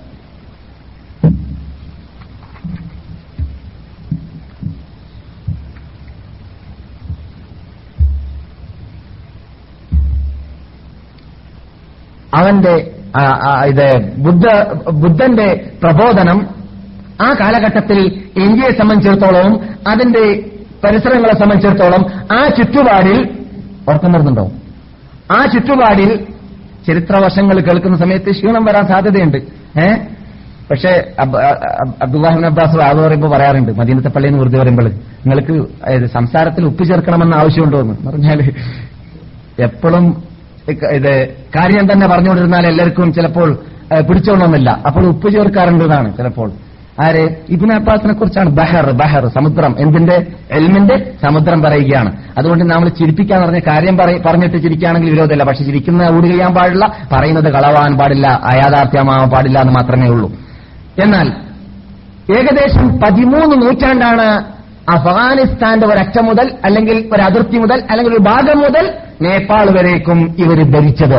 ഇവരുടെ ഈ തത്വത്തോടു കൂടി ഭരണകൂടമുണ്ടായിരുന്നത്. അതിന് മാത്രം കൽപ്പ് അവരുടെ പ്രബോധനത്തെ ഉണ്ടായിരുന്നു എന്നാണ് ഇന്ത്യൻ ചരിത്ര ഗ്രന്ഥങ്ങളും ഞാൻ മുമ്പ് കേൾപ്പിച്ചതായ ഏകദേശം നാൽപ്പത്തെട്ടോളം ചരിത്ര ഗ്രന്ഥ- ഗ്രന്ഥ- ഗ്രന്ഥകർത്താക്കളും സ്ഥിരീകരിച്ചു പോയിട്ടുള്ളത് ബുദ്ധമതത്തെ സംബന്ധിച്ചിടത്തോളം. പക്ഷേ അവരുടെ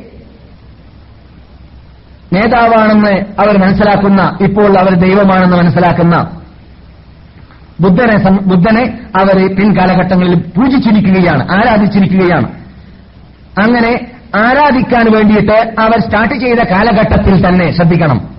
ആരാധിക്കാൻ വേണ്ടി ബുദ്ധമതസ്ഥർ ബുദ്ധനെ ആരാധിക്കാൻ വേണ്ടി സ്റ്റാർട്ട് ചെയ്ത കാലഘട്ടത്തിൽ തന്നെ അവർ ബിംബങ്ങളെ ഉണ്ടാക്കാൻ ആരംഭിച്ചു എന്നാണ്. അങ്ങനെ പ്രതിമകളെ ഉണ്ടാക്കാൻ വേണ്ടി ആരംഭിച്ചപ്പോൾ അവർ ബുദ്ധനേക്കാളും വലിയ പ്രതിമ ഉണ്ടാക്കിയത് വരാൻ പോകുന്നതായ അനുഗ്രഹീത പുരുഷൻ എന്ന പേരിൽ ഒരു ദൂതന്റെ പേരിലാണ് എന്നാണ്. അങ്ങനെ ജപ്പാനിലും ചൈനയിലും ഇന്ത്യയിലെവിടെയെല്ലാം ബുദ്ധമതസ്ഥരുണ്ടായിരുന്നു. അവരുടെ എല്ലാം ആരാധനാലയങ്ങളിലും ഉണ്ടായിരുന്നു. വരാൻ പോകുന്ന ദൂതന്റെ പ്രതിമ.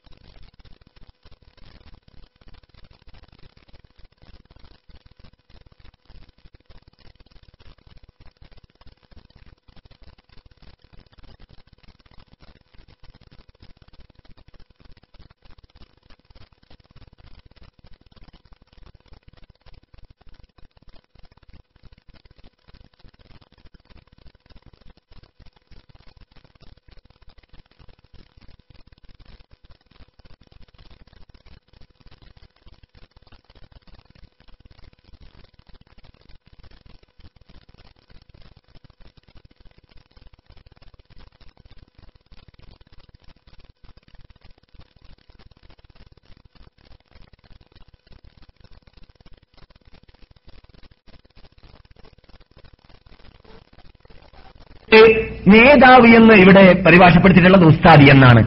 പ്രൊഫസർ അല്ലെങ്കിൽ ഉസ്താദ്. അഥവാ ദൈവന്മാരുടെ പ്രതിമകളുടെ നേതാവ് എന്നത് ബുദ്ധനല്ല കൊടുക്കാറുള്ളത്. ബുദ്ധന് ആ പേര് കൊടുക്കാറില്ല എന്നാണ്. അമ്പലത്തിൽ ചെന്നാൽ അല്ലെങ്കിൽ അവരുടെ ആരാധന ആലയത്തിൽ ചെന്നാൽ അത് ജപ്പാനിലാവട്ടെ ചൈനയിലാവട്ടെ. ചൈന എത്രത്തോളം പറഞ്ഞാൽ ആ ബിംബത്തിന്റെ താഴെ എഴുതി വരാൻ പോകുന്ന ദൂതൻ എന്ന് തന്നെ എഴുതി വെച്ചിരിക്കുകയാണ്. എന്നിട്ട് ബുദ്ധ ഇത് അവിടെയുള്ളതായ ബിംബങ്ങളുടെ കൂട്ടത്തിൽ ഏറ്റവും സുന്ദരനായ പ്രതിമ അത് വരാൻ പോകുന്നതായ ദൂതൻ എന്ന പേരിൽ അറിയപ്പെടുന്ന പ്രതിമക്കാണ് എന്നാണ് ചൈനയിൽ. എന്തുകൊണ്ട്?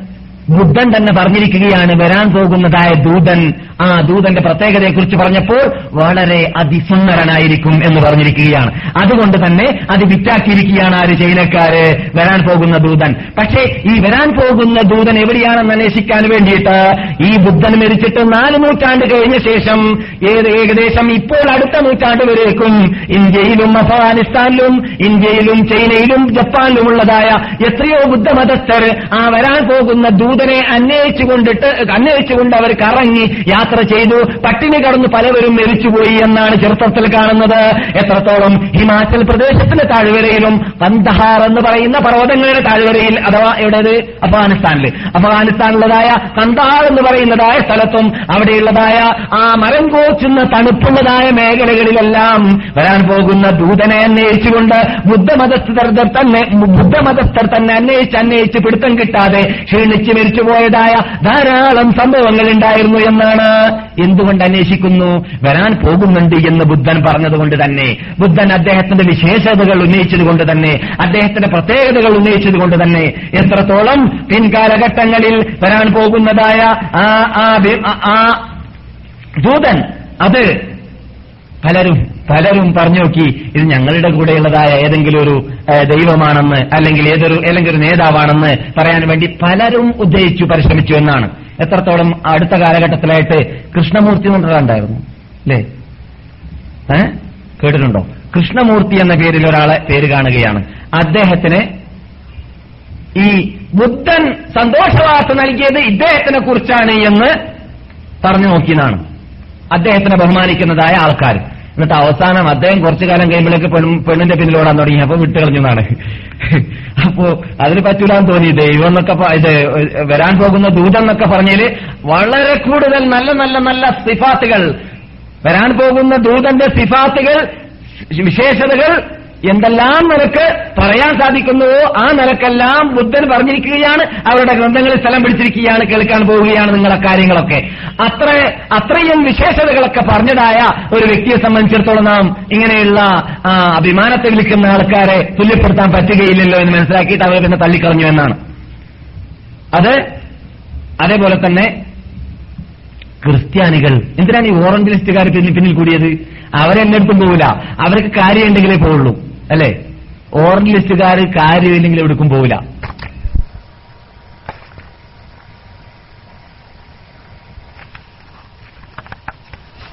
ഓറഞ്ച് ലിസ്റ്റുകാർ എഴുതിയതും ഇന്ന് വൈകുന്നേരം ചോദിച്ചാണ് അത് ചോദ്യം ഉന്നയിക്കുന്നുണ്ട്. അതായത് ഒരു ഓറഞ്ച് ഓറഞ്ച് ലിസ്റ്റുകാരൻ ഡോക്ടറേറ്റ് എടുത്തതാണ് ഇവിടെ ഡോക്ടറേറ്റ് എടുത്തത്.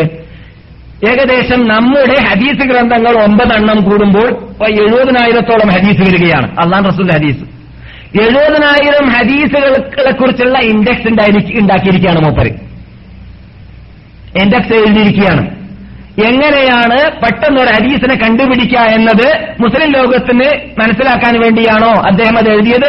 അല്ല വേറെ ഉദ്ദേശങ്ങളൊക്കെ ഉണ്ടായിരിക്കും. പക്ഷേ ഉദ്ദേശങ്ങൾ എന്തായി എന്താണെങ്കിലും നമുക്ക് ഈ കൃഷിക്കാരെ സംബന്ധിച്ചിടത്തോളം കൈക്കോട്ട് പിക്കാസ് എന്നൊക്കെ പറയാറുണ്ടല്ലോ. എന്ന പോലെ സാധാരണ മുസ്ലിം വിദ്യാർത്ഥികളെ സംബന്ധിച്ചിടത്തോളം മുസ്ലിം വിദ്യാർത്ഥികളെ സംബന്ധിച്ചിടത്തോളം പണ്ഡിതന്മാരെ സംബന്ധിച്ചിടത്തോളം ആ ഓറഞ്ച് ലിസ്റ്റുകാരൻ എഴുതിയതായ ഗ്രന്ഥമില്ലാതെ ഇന്ന് ആർക്കും ജീവിക്കാൻ പറ്റില്ല. അത്രയും ഉപയോഗപ്രദമായി മാറിയിരിക്കുകയാണ്. പക്ഷേ അതിലൂടെ അവൻ ഡോക്ടറേറ്റ് നേടിയെന്ന് മാത്രമല്ല അതിലൂടെ അവന് ധാരാളം ഭൗതിക നേട്ടങ്ങൾ സമ്പാദിക്കുവാനും നേടാനും സാധിച്ചു എന്നതായിരിക്കും അവർ ഉദ്ദേശിച്ചത്. ഏതായാലും ഇരിക്കട്ടെ. അവിടെ നിന്ന് കൃത്രിമം എത്തിയിട്ടില്ല. മുഞ്ചിതാരം കൃത്രിമം എത്തിയിരിക്കുകയാണ്. ഇല്ല മുഞ്ചിദ് സാധനം നമ്മളൊക്കെ മൂല്യന്മാർക്ക് കയറ്റി അയക്കാറുള്ളത് അല്ലേ? ഇവിടെ വിൽക്കുന്നുണ്ട്. നമ്മൾ ആക്ഷേപിക്കല്ല. മുഞ്ചിദ് പറഞ്ഞ സാധനമില്ലേ? മുജിദ് എന്ന് പറഞ്ഞാൽ അറബിക് ഡിക്ഷണ ഡിക്ഷണറി. കുറച്ച് കട്ടിയുള്ളതാണ്. അറുപതോ എഴുപതോ എൺപതോ തൊണ്ണൂറോ റിയാലൊക്കെ കൊടുത്താലൊക്കെ അജി സീസണിലൊക്കെ കുറയും ഒക്കെ ചെയ്യുമല്ല ആ സാധനം നമ്മുടെ എല്ലാ പള്ളി ആവശ്യമായിട്ട് ഉണ്ട് എന്ന് മനസ്സിലാക്കി അത് ഉപയോഗിക്കാറുണ്ട്. അതിൽ ക്രിസ്ത്യാനി എഴുതിയത്. എഴുതിയതാരാണ്? ക്രിസ്ത്യാനിയാണ്. ക്രിസ്ത്യാനി എഴുതിയതാണ് പക്ഷെ നമ്മുടെ നമ്മുടെ പള്ളിയിലുള്ളതായ ഹദീസിന്റെ വിശദീകരണം നൽകാൻ അല്ലെങ്കിൽ അറബി ഭാഷയുടെ വിശദീകരണം നൽകാൻ ആ ക്രിസ്ത്യാനിയുടെ പുസ്തകം ഉപയോഗിക്കുകയാണ്. അതല്ലാതെ വേറെ ധാരാളം പുസ്തകങ്ങൾ ഉണ്ട് ഈ പിൻകാലഘട്ടങ്ങളിലൊക്കെ ധാരാളം ഉണ്ടായിട്ടുണ്ട്. എന്നാലും അത് ക്രിസ്ത്യാനി എഴുതിയതാണുള്ള ബോധം ഉണ്ടാവാറില്ല. അതുകൊണ്ട് തന്നെ മായങ്ങൾ എവിടെയെങ്കിലും ഉണ്ടെങ്കിൽ മനസ്സിലാക്കാനുള്ള കൽപ്പും നമ്മളോട് പ്രത്യേകിച്ച് ഉണ്ടാവാറില്ല. അത് ശ്രദ്ധിക്കേണ്ടതുണ്ട്. പ്രത്യേകിച്ച് മതവിദ്യാർത്ഥികൾ. കാരണം അവൻ അതിൽ മായം കലർത്തിയിട്ടുണ്ട് ധാരാളം. ആയത്തുകളുടെ അർത്ഥങ്ങൾ വെക്കുമ്പോൾ വ്യത്യാസപ്പെടുത്തിയിരിക്കുകയാണ്. അള്ളാഹുന്റെ റസൂൽ നിങ്ങളെ ഞാൻ അള്ളാഹു റസൂൽ ശക്തി ഉപയോഗിച്ചിട്ടാണ് മക്കയിൽ പ്രവേശിച്ചത് എന്നതൊക്കെയാണ് അവൻ മുഞ്ചിതിൽ പേര് ചേർക്കാതെ പരിവർത്തനം വരുത്താൻ സാധിച്ചിടത്തൊക്കെ വരുത്തിയിട്ടുള്ളത്. അതൊക്കെ ഓറഞ്ച് ലിസ്റ്റുകാർ എന്തെങ്കിലും ചെയ്യുന്നുണ്ടെങ്കിൽ ആരാണ് ഓറഞ്ച് ലിസ്റ്റുകാർ എന്ന് പറഞ്ഞാൽ ഷർക്ക്. ഷർക്ക് എന്ന് പറഞ്ഞാൽ കിഴക്ക്. ഈ ഭാഗത്ത് ജീവിക്കുന്ന മുസ്ലിങ്ങളുടെ മതമാകുന്ന ഈ മതത്തിനെ കുറിച്ച് അവിടെ ജീവിക്കുന്ന പാശ്ചാത്യർ വന്നിട്ട് പഠിക്കുകയാണ് എന്തിനു വേണ്ടി പഠിക്കുന്നു? ഈ മതത്തെ തകർത്താനുള്ള മാർഗങ്ങൾ ഇതിൽ മയം കലർത്താനുള്ള മാർഗങ്ങൾ ഇതിൽ വിഷം കലർത്താനുള്ള മാർഗങ്ങൾ എന്താണെന്ന് അന്വേഷിച്ച് പിടിച്ചു പിടിക്കാൻ വേണ്ടിയിട്ടാണ്. ശരിക്ക് കൃത്യമായിട്ട് തീയതി പറയുകയാണെങ്കിൽ ഹിജറയുടെ നാലാം നൂറ്റാണ്ടിൽ ആരംഭിച്ചിരിക്കുകയാണ്. ഓറഞ്ച് ലിസ്റ്റുകാർ നമ്മുടെ നാട്ടിൽ കയറിക്കൂടാൻ ഓറഞ്ച് ലിസ്റ്റുകാർ നമ്മുടെ നാട്ടിൽ കയറിക്കൂടാൻ ഹിജറ നാലാം നൂറ്റാണ്ടിൽ എന്ന് പറഞ്ഞാൽ ആയിരം വർഷങ്ങൾക്ക് മുമ്പ് ആരംഭിച്ചിരിക്കുകയാണ്. എന്നിട്ട് പോലും ഇന്ന് വരേക്കും അങ്ങനെയുള്ള ഒരു വിഭാഗം നമ്മുടെ മതത്തെ തകർത്താൻ വേണ്ടി നമ്മുടെ മഹാത്മാക്കളാകുന്ന വൈദ്യശേഖനെ പോലോത്ത മഹാത്മാക്കളുടെ പേരിൽ അലിബിൻ അബി താലിബിനെ പോലോത്ത മഹാത്മാക്കളുടെ പേരിൽ ഇബിൻ അബ്ബാസ് അലിയാഹു തലാനുവിനെ പോലോത്ത മഹാത്മാക്കളുടെ പേരിൽ ഇസ്ലാമിനെ തകർത്താൻ വേണ്ടി കള്ള ഹദീസുകളും കള്ള കെട്ടി കെട്ടുകഥകളും ഉണ്ടാക്കിയിട്ട് ഓറഞ്ച് ലിസ്റ്റുകാര് നാലാം നൂറ്റാണ്ട് വരെ മുമ്പ് വരേക്കും ആരംഭിച്ചിരിക്കുകയാണ് എന്ന വാർത്ത ഈ പതിനഞ്ചാം നൂറ്റാണ്ടിൽ ജീവിക്കുന്ന അഥവാ ഹിജറ പതിനഞ്ചാം നൂറ്റാണ്ട് നമ്മുടെ നൂറ്റാണ്ട് അതാണ്. ഹിജറ പതിനഞ്ചാം നൂറ്റാണ്ടിൽ ജീവിക്കുന്നതായ മുസ്ലിം മതവിദ്യാർത്ഥികൾ നിന്നിട്ട് ഒട്ടുമുക്കാൽ ഭാഗം ആൾക്കാർക്കും അറിയാറില്ല എന്നതാണ് ഖേദം. ശ്രദ്ധിക്കാത്തതുകൊണ്ട് തന്നെ ശ്രദ്ധിക്കാറില്ല. ശ്രദ്ധിക്കാത്തത് കൊണ്ട് ഈ വിഭാഗം മയം എന്ന് മനസ്സിലാകുന്നില്ല. അതുകൊണ്ട് ഹദീസ് അല്ലാത്തതിനെ ഹദീസാക്കുന്നു. ഹദീസിനെ ഹദീസ് അല്ലാതെ അല്ലാത്തതാക്കുന്നു. കെട്ടുകഥകളെ ഇസ്ലാമിന്റെ കഥകളാക്കി മാറ്റുന്നു. മഹാത്മാക്കളെ അവഗണിക്കാനുള്ള കാരണം അതിലൂടെ വരുന്നു. ഇതൊക്കെ ആര് ചെയ്തു തീർക്കുന്നു? എവിടുന്നാണ് സൂഫിസം ലോകത്തിൽ വ്യാപകമായത്? സൂഫിസം എന്ന് പറഞ്ഞാൽ അമിത സൂഫിസം. അത് വ്യാപകമായത് ഇറാഖിൽ നിന്നിട്ടാണെങ്കിലും അതിന്റെ പിന്നിൽ വ്യാപകമാക്കാൻ വേണ്ടി പ്രവർത്തിച്ച വൻ ശക്തികൾ ആരാണെന്ന് ചോദിച്ചാൽ ഓറഞ്ച് ലിസ്റ്റുകാർക്ക് നല്ലൊരു പങ്ക് നല്ലൊരു കൈ അതിലുണ്ട് എന്നത് നമുക്ക് സമ്മതിച്ചു കൊടുക്കാതിരിക്കാൻ സാധിക്കുന്നതല്ല. ഇതൊക്കെ നാം ശ്രദ്ധിക്കേണ്ട കാര്യമാണ്. അപ്പോൾ ഞാൻ പറഞ്ഞു വരുന്നത് എന്താണ്? എന്താണ് ഈ ഓറഞ്ച് ലിസ്റ്റുകാര് ബുദ്ധമതത്തിനെ കുറിച്ച് പഠിക്കാൻ കാരണം? ആ എന്താണെന്നറിയാമോ? ഈ ബുദ്ധന്റെ ബുദ്ധന്റെ പ്രവചനങ്ങളിൽ ഏറ്റവും തുറച്ചു കാണുന്ന പ്രവചനം എന്താണെന്നറിയാമോ? അദ്ദേഹം മരിക്കുന്ന സമയത്ത് വരേക്കും പറഞ്ഞത് നിങ്ങളോട് എനിക്ക് വസിയത്ത് ചെയ്യാനുള്ളത്. എന്റെ അനുചരന്മാരെ എന്റെ കൂടെയുള്ളവർ നൂറുകണക്കിൽ സഹാബാക്കളാണ്. എന്റെ ശേഷം വരാൻ പോകുന്ന ദൂതന്റെ സഹാബാക്കൾ ആയിരക്കണക്കിലായിരിക്കും. ബുദ്ധൻ മരിക്കുന്ന സമയത്ത് പറഞ്ഞതാണ്. അതേപോലെ ബുദ്ധൻ മരിക്കുന്ന സമയത്ത് പറഞ്ഞതാണ്. അടുത്ത് നബിയുർ റഹ്മ എന്ന പേരിൽ ലോകാനുഗ്രഹിയായ ഒരു നബി വരാൻ പോകുന്നുണ്ട്. അത് ഞാൻ മാത്രമല്ല എന്റെ കൂട്ടരെ നബി നബി വരാനുമുണ്ട്. വരാൻ പോകുന്ന നബിയാണ് ഏറ്റവും മുഖ്യം. ആ നബി നിങ്ങളെ കാലത്തിലാണ് വരുന്നതെങ്കിൽ നിങ്ങൾ അദ്ദേഹത്തിന്റെ പിന്നിൽ അണിനിരക്കേണ്ടതാണ്. അതുകൊണ്ട് നിങ്ങൾ ദുഃഖിക്കേണ്ടതില്ല എന്ന് ബുദ്ധൻ മരിക്കുന്ന സമയത്ത് പറഞ്ഞു എന്ന് ബുദ്ധമതത്തിന്റെ ഉടമകൾ ഞങ്ങളുടെ ഗ്രന്ഥമാണെന്ന് സമ്മതിക്കുന്ന ഗ്രന്ഥത്തിൽ സ്ഥലം പിടിച്ചിരിക്കുകയാണ്. അപ്പോൾ ബുദ്ധമതത്തിൽ തുറച്ചു കാണുന്നത് വരാൻ പോകുന്ന വേറൊരു കാര്യം ഇവിടെ ഉണ്ട്. നിങ്ങൾ കേട്ടുകൊണ്ടിരിക്കുമ്പോൾ നിങ്ങൾക്ക് സംശയം ഉണ്ടായിരിക്കും. അദ്ദേഹം നബിയാണ് എന്നല്ല അതിൽ നിന്ന് വരിക എന്നത്. അത് അവസാനത്തെ ക്ലാസ്സിൽ നമുക്ക് ഈ വിഷയം എപ്പോൾ സമാപിക്കുന്നു അപ്പോൾ നമുക്ക് ഇൻഷാ അള്ള വിശദീകരിച്ച് പറയാം. അപ്പോൾ ഇങ്ങനെ ഇദ്ദേഹം പറഞ്ഞതിനെ കുറിച്ച് ഓറഞ്ച് കാർഡ് കണ്ടപ്പോൾ വരാൻ പോകുന്ന ദൂതൻ എന്ന വാക്ക് ധാരാളം പ്രാവശ്യം ബുദ്ധൻ ഉപയോഗിച്ചിട്ടുണ്ട്. ബുദ്ധൻ സാധാരണ മനുഷ്യനല്ല. ബുദ്ധൻ ആയിരത്തി മുന്നൂറ് വർഷം അദ്ദേഹത്തിന്റെ മതവും അദ്ദേഹത്തിന്റെ തത്വവും ലോകത്തിന്റെ മൂന്നിലൊരു ഭാഗം നാട്ടിൽ അവിടെ ഭരണകൂടം നടന്നിരിക്കുകയാണ്. അദ്ദേഹത്തിന് ലോകത്തിലുള്ള ഒട്ടുമുക്കാൽ ഭാഗം അല്ലെങ്കിൽ വലിയൊരു സമൂഹത്തെ നന്നാക്കാൻ അവിടെയുള്ളതായ രാജകത്വത്തെ നീക്കുവാൻ അദ്ദേഹത്തിന്റെ തത്വത്തെ കൊണ്ട് സാധിച്ചിരിക്കുകയാണ്. അതുകൊണ്ട് ബുദ്ധൻ പറഞ്ഞതായ തത്വം അംഗീകരിക്കേണ്ടതാണ്. അതുകൊണ്ട് ആ തത്വത്തിന്റെ ഉടമ ഞങ്ങളുടെ നേതാവാകുന്ന യേശു ക്രിസ്തുവാണ് എന്നത് സ്ഥാപിക്കാൻ വേണ്ടി പാടുപെട്ടതായിരുന്നു. ഖേദകരമെന്ന് പറയട്ടെ. ബുദ്ധൻ പറഞ്ഞതായ വിശേഷതകൾ അന്വേഷിച്ചു നോക്കുമ്പോൾ അത് നമ്മുടെ അനുശേദ്യ നേതാവായ മഹാനായ ഈസ അലൈസലാമിൽ അതുണ്ടായിരുന്നില്ല. ഈസാ നബി അലി ഇസ്ലാമിൽ ബുദ്ധൻ പറഞ്ഞതായ പ്രത്യേകതകൾ കാണുന്നില്ല. ബുദ്ധൻ പറഞ്ഞ പ്രത്യേകതകളിൽ പെട്ടതാണ് അവസാനത്തെ ദൂതനായിരിക്കുമെന്നത് ഹാത്തിമുൻ നബിയീൻ എന്ന് ബുദ്ധൻ പറയുന്നുണ്ട് എന്നാണ് വരാൻ പോകുന്ന ദൂതനെ കുറിച്ച് അപ്പോൾ അവസാനത്തെ ദൂതൻ എന്ന് പറയുന്നത് ആയില്ല. പക്ഷേ ഓറഞ്ച് ലിസ്റ്റുകാരുടെ ചില പുസ്തകങ്ങൾ ഞാൻ പരിശോധിച്ചു നോക്കുമ്പോൾ കാണാൻ സാധിച്ചു. അവർ എഴുതുകയാണ് ബുദ്ധൻ പറഞ്ഞതായ ദൂതൻ അത് യേശുക്രിസ്തു തന്നെയാണ് എന്തുകൊണ്ട്? യേശുക്രിസ്തു ഇപ്പോൾ ആകാശത്തിലേക്ക് പോയിരിക്കുകയാണ്. അദ്ദേഹം ദൂതനായിട്ട് തന്നെയാണ് അവസാനം വരിക എന്ന്. അപ്പോൾ അവസാനത്തെ ദൂതൻ ബുദ്ധൻ പറഞ്ഞ ദൂതൻ അത് ഞങ്ങളുടെ ദൂതൻ യേശു ക്രിസ്തുവാണ് എന്ന് ചില ഓറന്റലിസ്റ്റുകാർ സ്ഥാപിച്ചിരിക്കുകയാണ്. ഇപ്പോൾ മനസ്സിലായില്ല എന്തിനാണ് ഈ ഓറന്റലിസ്റ്റുകാർ പിന്നിൽ കൂടിയത് എന്ന്? അതാണ് അവരുടെ തത്വം. വെറുതെ എന്ന് അവർ കൂടാറില്ല. അത് നാം മനസ്സിലാക്കിയിരിക്കേണ്ടതുണ്ട്. അപ്പോഴാണ് നമ്മുടെ നാട്ടിലുമുള്ളതായ മാല മൗലൂദുകൾ പോലത്തതായ തോന്നിവാസങ്ങളും അനിസ്ലാമികമായ സാധനങ്ങളുമെല്ലാം എവിടെ നിന്ന് വന്നു എന്ന് ചോദിച്ചാൽ പൊന്നാണിയിൽ ഒരാൾ വന്നിട്ട് എഴുതി പോയത്? ഒരു അമുസ്ലിം കുറെ കാലം മുസ്ലിമായി ജീവിച്ചു എന്നാണ് പൊന്നാളിയിൽ ഇമാം? ജൂതൻ ജൂതൻ യഹൂദി. പക്ഷേ നിങ്ങളോട് ഞാൻ ഒരു ഒരു കാര്യം പറയാൻ വിട്ടുപോയിരുന്നു. ഈ ഓറലിസ്റ്റുകാർ എന്ന് പറയുന്ന ആ ഇസത്തെ സ്ഥാപിച്ചതാരാണെന്നറിയാമോ? വേൾഡ് സ്യൂണിസ്റ്റ് പാർട്ടിയാണ്. വേൾഡ് യഹൂദികളാണ് ഇതിന്റെ ഉത്ഭവം. യഹൂദികളാണ് ഇതിന്റെ ഉത്ഭവം. അതിൽ അത്ഭുതമില്ല. അള്ളാഹ് റസൂൽ എന്താ പറഞ്ഞത്? അള്ളാഹുന്റെ ഖുറാൻ പറഞ്ഞത്? നിങ്ങളുടെ ഏറ്റവും കഠിന ശത്രു ആരാണ്? ഇന്ന അശദ്ദന്നാസി അദാവത്തൻ യഹൂദു അശുറക്കൂ അശ്റകൂ ഒറിജിനൽ മോമിനിങ്ങളെ സംബന്ധിച്ചിടത്തോളം ഏറ്റവും കഠിന ശത്രുക്കൾ അത് ജൂതന്മാരാണ്. ഫസ്റ്റ് ശത്രു. നമ്മുടെ ഫസ്റ്റ് ശത്രു ശത്രു ആരാണ്? ജൂതന്മാരാണ്. അവർ ഒരിക്കലും നാം വിശ്വസിക്കാൻ പാടുള്ളതല്ല. അവരുടെ ശത്രുതയെ അവർ ഏത് നിലക്കും എവിടെയെല്ലാം പരിധി കിട്ടുന്നുണ്ടോ അവിടെയെല്ലാം ആ ശത്രുത പ്രയോഗിക്കാൻ ഉപയോഗിക്കാൻ അവർ പാടുപെട്ടുകൊണ്ടേയിരിക്കുന്നതാണ്. അതുകൊണ്ട് തന്നെ ബിജുന മുഹമ്മദ് സല്ലാഹു അലൈ വസല്ലം തങ്ങൾ ഇവിടെ നിന്ന് ഫാത്തായതിന്റെ ശേഷം ഇവിടെ സംഭവിച്ചതായ ആഭ്യന്തര വിപ്ലവങ്ങൾ എന്തെല്ലാം ഉണ്ടോ ആ വിപ്ലവങ്ങളെയെല്ലാം പരിശോധിച്ചാൽ അതിന്റെ പിന്നിൽ പ്രവർത്തിച്ചവരെല്ലാം ജൂതന്മാരായിരുന്നു എന്ന് നാം ഇവിടെ പറഞ്ഞിട്ടുണ്ട്. അതുകൊണ്ട് ജൂതന്മാര് നമ്മുടെ നാട്ടിലും വന്നിരുന്നു. മൗലവിയായി മുസ്ലിയാരായി തലകെട്ടുകാരനായ താടിക്കാരനായിട്ട് ഇത് അഭിനയിച്ചിട്ട് നമ്മുടെ മതത്തെ തകർത്താൻ വേണ്ടിയുള്ളതായ ധാരാളം മാല മൗലൂദ് ഉണ്ടാക്കിയിട്ട് പോയതായ ഒരു മനുഷ്യൻ ഞാൻ ഇതുവരെ നിങ്ങളുടെ നാട്ടിൽ ജീവിച്ചത് നിങ്ങളെ വഴിവെപ്പിക്കാൻ വേണ്ടിയിട്ടായിരുന്നു. എന്റെ കാര്യങ്ങൾ ഇതാ ഞാൻ സബലീകരിച്ചു കഴിഞ്ഞിരിക്കുകയാണ് എന്ന സന്തോഷ വാർത്ത പൊന്നാണിയിലുള്ളതായ ഒരു മതിലും ചുമരിൽ എഴുതിയിട്ട് അദ്ദേഹം പോയ വാർത്തയൊക്കെ നമ്മുടെ നാട്ടിൽ വളരെ സുഹൃത്തുള്ളതാണ്. അതിലൊന്നും അത്ഭുതമില്ല. ഞാൻ ഇവിടെ സംഭവിച്ച സംഭവങ്ങളും ധാരാളം പറയാറുണ്ട്. പക്ഷേ ഇപ്പോൾ അതിന് സന്ദർഭം ഉചിതമല്ല പറയാൻ.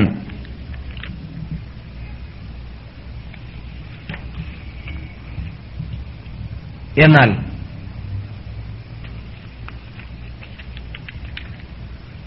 കളൊക്കെ ഇൻഷാല്ല അടുത്ത ക്ലാസ്സിലോ അല്ലെങ്കിൽ ഈ ഈ വിഷയം സമാപിക്കുന്ന ദിവസത്തിലോ നിങ്ങളുടെ മുമ്പിൽ ഇൻഷാല്ല അള്ളാഹു തൗഫീഖ് ചെയ്താൽ പറയുന്നതായിരിക്കും.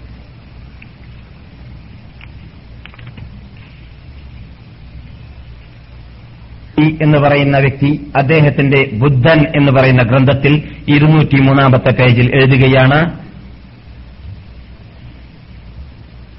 ഒരവസരത്തിൽ ബുദ്ധന്റെ ഉമ്മയും വാപ്പയും കുടുംബക്കാരും ബുദ്ധനെ കാണാൻ വേണ്ടി വളരെ ആഗ്രഹം പ്രകടിപ്പിച്ചു. അദ്ദേഹം ദൂരെ ധ്യാനത്തിനു വേണ്ടി പോയിരിക്കുകയാണ്. തൊള്ളായിരത്തി അറുപത് നാഴിക അകലെയായിരുന്നു അദ്ദേഹം. അങ്ങനെ അവിടെ നിന്ന് വാപ്പയും ഉമ്മയും രാജ- രാജാവും രാജ്ഞിയുമാണല്ലോ. അവർക്ക് കാണാൻ ആഗ്രഹമുണ്ട് എന്ന് വിവരമറിയിച്ചതനുസരിച്ച് അദ്ദേഹം തൊള്ളായിരത്തി അറുപത് നാഴിക അകലെ നിന്ന് നടന്നു വന്നു എന്നാണ് പറയുന്നത്. കഥയാണ്. അങ്ങനെ നടന്നു വന്നിട്ട് അവസാനം നേപ്പാളിൽ വെച്ചിട്ട് കഫല കപലവസ്തു എന്ന് പറയുന്ന സ്ഥലത്ത് വെച്ചിട്ട് വമ്പിച്ച സ്വീകരണം അഞ്ഞൂറോളം ജവാരികളും അടിമകളും സ്ത്രീകളുമായിട്ട് നല്ല സ്വീകരണം നൽകിയിട്ട് ബുദ്ധനെ സ്വീകരിച്ചു എന്നാണ് കഥയിൽ. അങ്ങനെ ബുദ്ധനെ സ്വീകരിച്ചതായ വേളയിൽ അവിടെ പുരുഷന്മാരെയൊന്നും കണ്ടില്ല. ഈ ഞാൻ പറഞ്ഞതായ ആർ എസ് ഹാർഡി അദ്ദേഹത്തിന്റെ ഗ്രന്ഥത്തിൽ ഉദ്ധരിക്കുകയാണ്. അങ്ങനെ പുരുഷന്മാരെ കാണാതിരുന്നപ്പോൾ ബുദ്ധൻ അവരോട് പറഞ്ഞു എനിക്ക് മനസ്സിലായി ഇവിടെ എന്റെ വാപ്പാന്റെ രാജകീയത്വത്തിൽ ജീവിക്കുന്നതായ ധാരാളം മനുഷ്യന്മാരും പ്രജകളുമുണ്ട് എന്ന് എനിക്കറിയാം പക്ഷെ അവർക്ക് എന്നോട് വെറുപ്പുള്ളത് കൊണ്ട്. ഞാനൊരു പക്ഷെ അവരുടെ നാട്ടിൽ ജീവിക്കാത്തത് കാരണത്താലോ ഞാൻ അവരെ ഒഴിവാക്കിയിട്ട് വിട വാങ്ങിയത് കാരണത്താലോ എന്നോട് അവർക്ക് വെറുപ്പുണ്ടായിരിക്കും. ആ വെറുപ്പുള്ളത് കൊണ്ടാണ് അവർ യഥാർത്ഥത്തിൽ സ്വീകരിക്കാൻ വേണ്ടി വരാത്തത്. വാപ്പാന്റെ കീഴിലുള്ളതായ അടിമകൾ മാത്രമേ വന്നിട്ടുള്ളൂ. യഥാർത്ഥം അവർ അറിയുന്നുണ്ടെങ്കിൽ ഞാൻ അവർക്ക് ഒരുക്കി വെച്ച സന്തോഷ വാർത്ത അറിയുന്നുണ്ടെങ്കിൽ അവർ വന്നിരുന്നേനെ അവരോട് എനിക്ക് പറയാനുള്ള സന്തോഷ വാർത്ത അല്ലയോ കൂട്ടരെ ബുദ്ധൻ നിങ്ങൾക്ക് കൊണ്ടുവന്ന സന്തോഷ വാർത്ത എന്താണെന്ന് അറിയാമോ അടുത്ത കാലഘട്ടത്തിൽ ഒരു അന്ത്യദൂതൻ വരാൻ പോകുന്നുണ്ട്. ആ അന്ത്യദൂതൻ ദൂതന്റെ പിന്നിൽ നിങ്ങൾക്ക് അണി നടക്കാൻ സാധിക്കുകയാണെങ്കിൽ നിങ്ങൾക്ക് എന്നോടുള്ള വെറുപ്പ് ആ കാലഘട്ടത്തിൽ നീങ്ങിയിരുന്നേനെ ബുദ്ധനെ ഞങ്ങൾ സ്വീകരിച്ചിരുന്നേനെ എന്ന് നിങ്ങൾ അന്ന് പറയുന്നതായിരിക്കും എന്ന് ബുദ്ധൻ പറഞ്ഞു എന്നാണ് അവിടെ സ്വീകരിക്കാൻ ആളെ കിട്ടാതെ വന്നപ്പോൾ എന്ന് അദ്ദേഹത്തിന്റെ ചരിത്രത്തിൽ ഹിസ്റ്ററിയിൽ കാണുന്നു. പിന്നെ ഒരിടത്ത് സയ്യിദുൽ ആലം എന്ന വേർഡും ഉപയോഗിച്ചിരിക്കുകയാണ് അദ്ദേഹം. സയ്യിദുൽ ആലം എന്ന് പറഞ്ഞാൽ ലോകനേതാവ് എന്ന് ലോകനേതാവ് എന്ന വേർഡ് ഉപയോഗിച്ചിരിക്കുകയാണ്. ടി ഡബ്ല്യു റായിൻ എന്ന പേരിൽ ഒരു എഴുത്തുകാരനെ ഈ വിഷയത്തിൽ എഴുതിയതായിട്ട് കണ്ടു. അദ്ദേഹം മരണവേളയിൽ ദൂതന്റെ വരാൻ പോകുന്ന ദൂതനെക്കുറിച്ച് സന്തോഷവാർത്ത നൽകിയെന്ന് അല്പം മുമ്പ് ഞാൻ പറഞ്ഞതായ ആ സംഭവം ഈ വ്യക്തിയാണ് ഉദ്ദേശ എഴുതിയിട്ടുള്ളത്. ഈ സംഭവം യഥാർത്ഥത്തിൽ അവരുടെ മുഖദ്ദസായ മൂന്ന് കിതാബുണ്ടെന്ന് ഞാൻ പറഞ്ഞില്ലേ? അവരുടെ മുഖദ്ദസായ മൂന്ന് പുസ്തകമുണ്ട്. ആ പുസ്തകത്തിൽ ഒരു പുസ്തകത്തിലും ഈ സംഭവം കാണുന്നു. ബുദ്ധൻ മരിക്കുന്ന സമയത്ത് വരാൻ പോകുന്ന ദൂതനിലേക്കുള്ള സന്തോഷവാർത്ത നൽകിയിട്ടാണ് മരിച്ചത് എന്ന ആ വാക്ക്. എന്നാൽ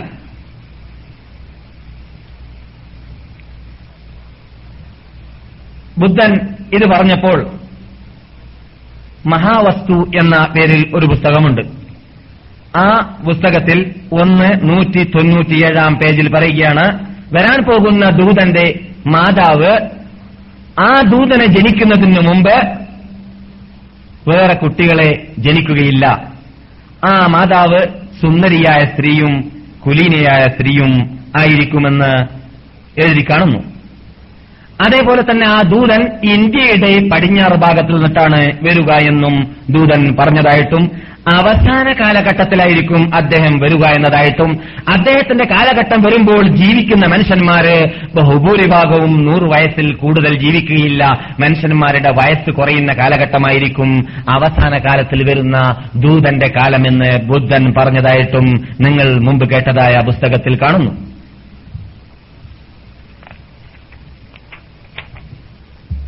എന്നാൽ നിർത്താൻ പോവുകയാണ് ഞാൻ.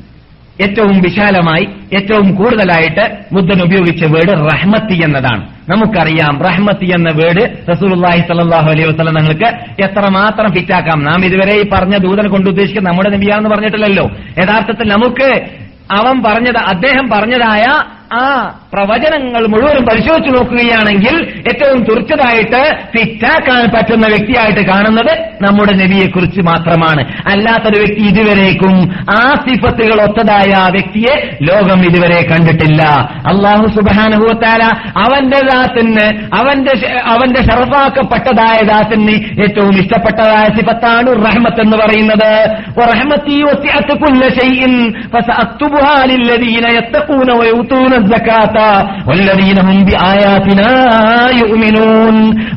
എന്റെ അനുഗ്രഹം.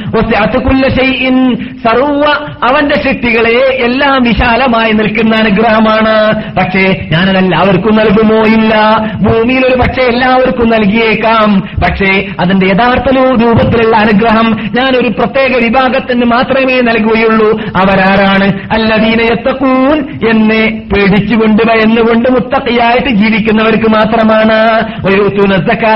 ജക്കാത്ത നൽകുന്നവർക്കാണ്. വല്ലദീനഹും നമ്മുടെ ദൃഷ്ടാന്തങ്ങളിൽ അള്ളാഹുന്റെ ദൃഷ്ടാന്തങ്ങളിൽ വിശ്വസിക്കുന്നവർക്ക് മാത്രമാണ് അള്ളാഹുവിന്റെ റഹ്മത്ത്. അതുകൊണ്ട് കത്തബ റഹ്മ അള്ളാഹു അവന്റെ ദാസിലേക്ക് എഴുതിയതാണ് റഹ്മത്ത് എന്ന് പറയുന്നത്. അള്ളാഹു സുബ്ഹാനഹു തആല റഹ്മത്ത് എന്ന് പറയുന്നത് അവന്റെ ദാസിൽ എഴുതിയത് കൊണ്ട് തന്നെ ഒരവസരത്തിൽ ലഭിക്കുന്ന മുഹമ്മദ് സല്ലല്ലാഹു അലൈ വസല്ലം തങ്ങൾ ഒരു യുദ്ധവേളയിൽ സബീ- സബീകളുടെ ടെന്റിലേക്ക് പോവുകയുണ്ടായി. അവിടെ കീഴടക്കപ്പെട്ടതായ സ്ത്രീകളുടെ ആ ഭാഗത്തിലേക്ക് പോയപ്പോൾ ഒരു സ്ത്രീ അവിടെ അവരുടെ മക- മക- മകനില്ലാത്ത മുല കുടിക്കുന്ന മകനില്ലാതെ ബേജാറായി പരിഭ്രാന്തയായി ഇരിക്കിരിക്കുകയാണ് പെട്ടെന്ന് അവരുടെ കുട്ടിയെ കിട്ടിയപ്പോൾ ഓടിച്ചെന്നിട്ട് നബിയും സഹാബത്തും മുമ്പിൽ നിൽക്കുന്നത് ശ്രദ്ധിക്കാത്ത രൂപത്തിൽ ഓടിച്ചെന്നിട്ട് പെട്ടെന്ന് ആ കുട്ടിയെ എടുത്തിട്ട് മുലപ്പാൽ കൊടുക്കാൻ വേണ്ടിയിട്ട് നെഞ്ഞത്തെ കടിപ്പിച്ചു പള്ളയിലേക്ക് അടുപ്പിച്ചു സന്തോഷിച്ചു. അവർക്ക് ഉള്ള ആ സന്തോഷം സന്തോഷം കണ്ടപ്പോൾ ആ അനുഗ്രഹം കണ്ടപ്പോൾ ആ സ്നേഹം കണ്ടപ്പോൾ നബിഗുന മുഹമ്മദ് സല്ലാഹു അലൈ വസല്ലം തങ്ങൾ ചോദിക്കുകയുണ്ടായ സഹാബാക്കളോട് നിങ്ങൾക്ക് തോന്നുന്നുണ്ടോ? ഈ സ്ത്രീ ആ ആ സ്നേഹിക്കുന്ന അവർക്ക് എത്ര സ്നേഹമാണ് ആ കുഞ്ഞോമന പൈതലിനോടുള്ളത്? സ്വന്തം ആറ്റിപ്പോറ്റി തീറ്റി വളർത്തിക്കൊണ്ടിരിക്കുന്നതായ ആ മല കൊടുക്കുന്ന കുട്ടിയോട് ഉമ്മാക്കുള്ള സ്നേഹം നിങ്ങൾ കണ്ടില്ലേ? മുമ്പിൽ പുരുഷന്മാര് നിൽക്കുകയാണ് എന്നതുപോലും ഓർക്കാതെ കാണാതെ ആയതായ മല കൊടുക്കുന്ന കുട്ടിയെ കിട്ടിയപ്പോൾ പെട്ടെന്ന് ഞാൻ las mañanas parece que മുല കൊടുക്കാൻ വേണ്ടി പരിശ്രമിക്കുന്ന പരിശ്രമം കാണുന്ന സന്ദർഭത്തിൽ റസൂൽ ചോദിക്കുന്നു നിങ്ങൾക്ക് തോന്നുന്നുണ്ടോ? ആ സ്ത്രീ അവരുടെ മകൻ മകനെ നരകത്തിലേക്കോ അല്ലെങ്കിൽ തീയിലേക്കോ വലിച്ചെറിയുമെന്ന് തോന്നുന്നുണ്ടോ? മക്കൾ പറഞ്ഞു ഒരിക്കലുമില്ല റസൂലെ ഒരിക്കലും ഉമ്മ മക്കളെ കൊണ്ട് അങ്ങനെ ചെയ്യുകയില്ല റസൂലെ എന്ന്. എന്നാൽ നിങ്ങൾക്കറിയുമോ? അള്ളാഹു സുബാനോത്താല അവന്റെ അടിമകളോട് ഈ മാതാവ് ആ മാതാവിന്റെ കുട്ടിയോട് എത്രമാത്രം സ്നേഹമുണ്ടോ? അതിനേക്കാളും സ്നേഹമുള്ളവനാണ്. അതുകൊണ്ട് അടിമകൾ ആരും തന്നെ നരകത്തിൽ കടക്കണ്ട എന്ന ആഗ്രഹമാണ് അള്ളാഹ്ക്കുള്ളത് അതുകൊണ്ടാണ് അള്ളാഹു സുബാനവത്താല പറയാൻ കാരണം. എന്ത്? ഒലാത്തമൂത്തുന്നയില്ലാത്തും മുസ്ലിമൂൻ. നിങ്ങൾ മുസ്ലിങ്ങളായിട്ടല്ലാതെ മരിച്ചു പോകരുതേ എന്റെ അടിമകളെ. നിങ്ങൾ മുസ്ലിങ്ങളായിട്ടല്ലാതെ മരിച്ചു പോകരുത് എന്നാൽ എന്താ സംഭവിക്കുക? നിങ്ങൾക്ക് നരകത്തിൽ പോകേണ്ടി വന്നു പോകുന്നതാണ്. അതുകൊണ്ട് നിങ്ങളെ നരകത്തിൽ കടത്തണ്ട എന്ന നിർബന്ധമാണ് അള്ളാഹ്ക്കുള്ള റഹ്മത്തിന്റെ കാഠിന്യം കൊണ്ട് അനുഗ്രഹത്തിന്റെ കാഠിന്യം കൊണ്ട് സ്നേഹത്തിന്റെ കാഠിന്യം കൊണ്ട് അള്ളാഹ്ക്ക് നിർബന്ധമുള്ളത് എന്ന് നബിജുന മുഹമ്മദുൻ സല്ലാഹു അലൈ വസല്ലം തങ്ങൾ അവിടെ വെച്ചിട്ട് പറഞ്ഞു എന്ന് അയ്യായിരത്തി തൊള്ളായിരത്തി തൊണ്ണൂറ്റൊമ്പതാം നമ്പർ ഹദീസാണ് ബുഹാരിയിൽ നിങ്ങൾ ഈ കേട്ടത്.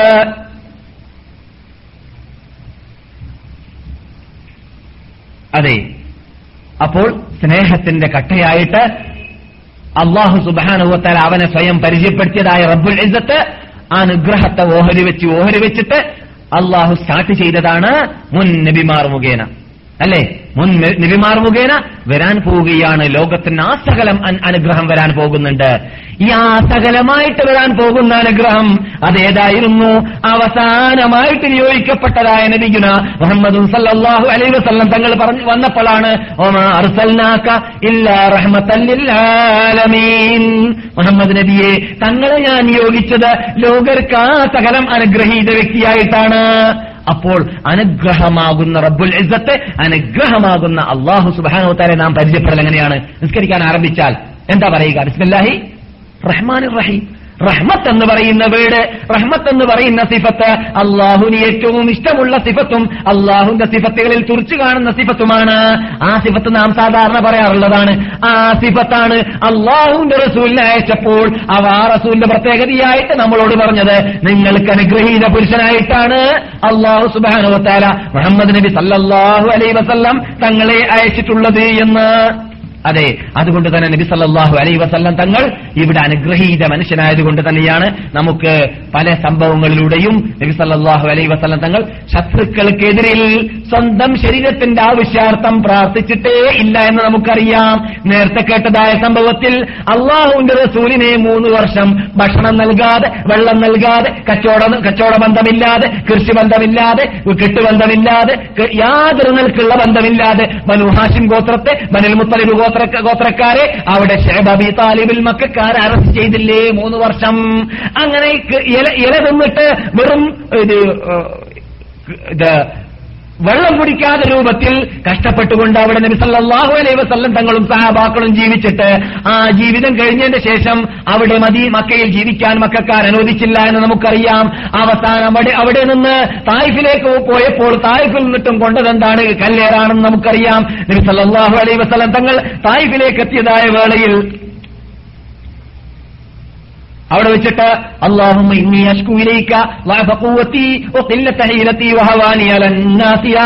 ആലമീൻ. കല്ലേറ് കൊള്ളുകയാണ് റസൂദാന്റെ തലയിലേക്ക്.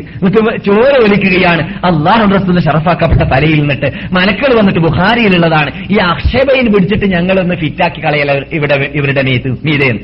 ഈ രണ്ട് പായസിലുള്ള പർവതത്തെ ഇങ്ങോട്ട് അടുപ്പിച്ചാൽ അവരുടെ കവറാകും എളുപ്പമാണ് ഈ പർവതത്തിനെ കാക്കാനുള്ള കാവലുടന്മാർ ഞങ്ങളാണ്. മലക്കിൽ ഇറങ്ങിയിട്ട് പറയാണ് റസൂലിനോട്.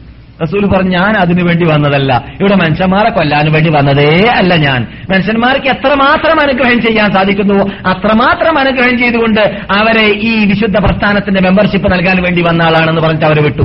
എന്നിട്ട് നബിസല്ലാഹു അലൈ വസ്ലം തങ്ങൾക്ക് എല്ലാ നിലക്കും എല്ലാ ഭാഗത്തുനിന്നും ഇടുക്കം വന്ന സമയത്ത് നബി പ്രാർത്ഥിച്ച പ്രാർത്ഥനയായിട്ട് ഒരു വൈഫായ ഹദീസിൽ കാണുന്നു അള്ളാഹു അലന്നാസി യാ റബ്ബൽ ആലമീൻ. ജനങ്ങളുടെ മുമ്പിൽ ഏത് നിലക്കെല്ലാം ശീലത്തെ എനിക്ക് ഉപയോഗിക്കാൻ സാധിച്ചുവോ അതെല്ലാം ഞാൻ ഉപയോഗിച്ചു കഴിഞ്ഞു. ഇപ്പോൾ ഞാനിതാ ശേഷികേടിന്റെ അങ്ങേ അറ്റത്ത ആ രംഗത്തിലേക്ക് ആ അറ്റത്തിലേക്ക് എത്തിയിരിക്കുകയാണ്. അന്തറബുൽ മുസ്തദാഫീൻ അന്തറബി അന്തഹസ്മി ഇലാമൻ തകിലുനി ഇലാ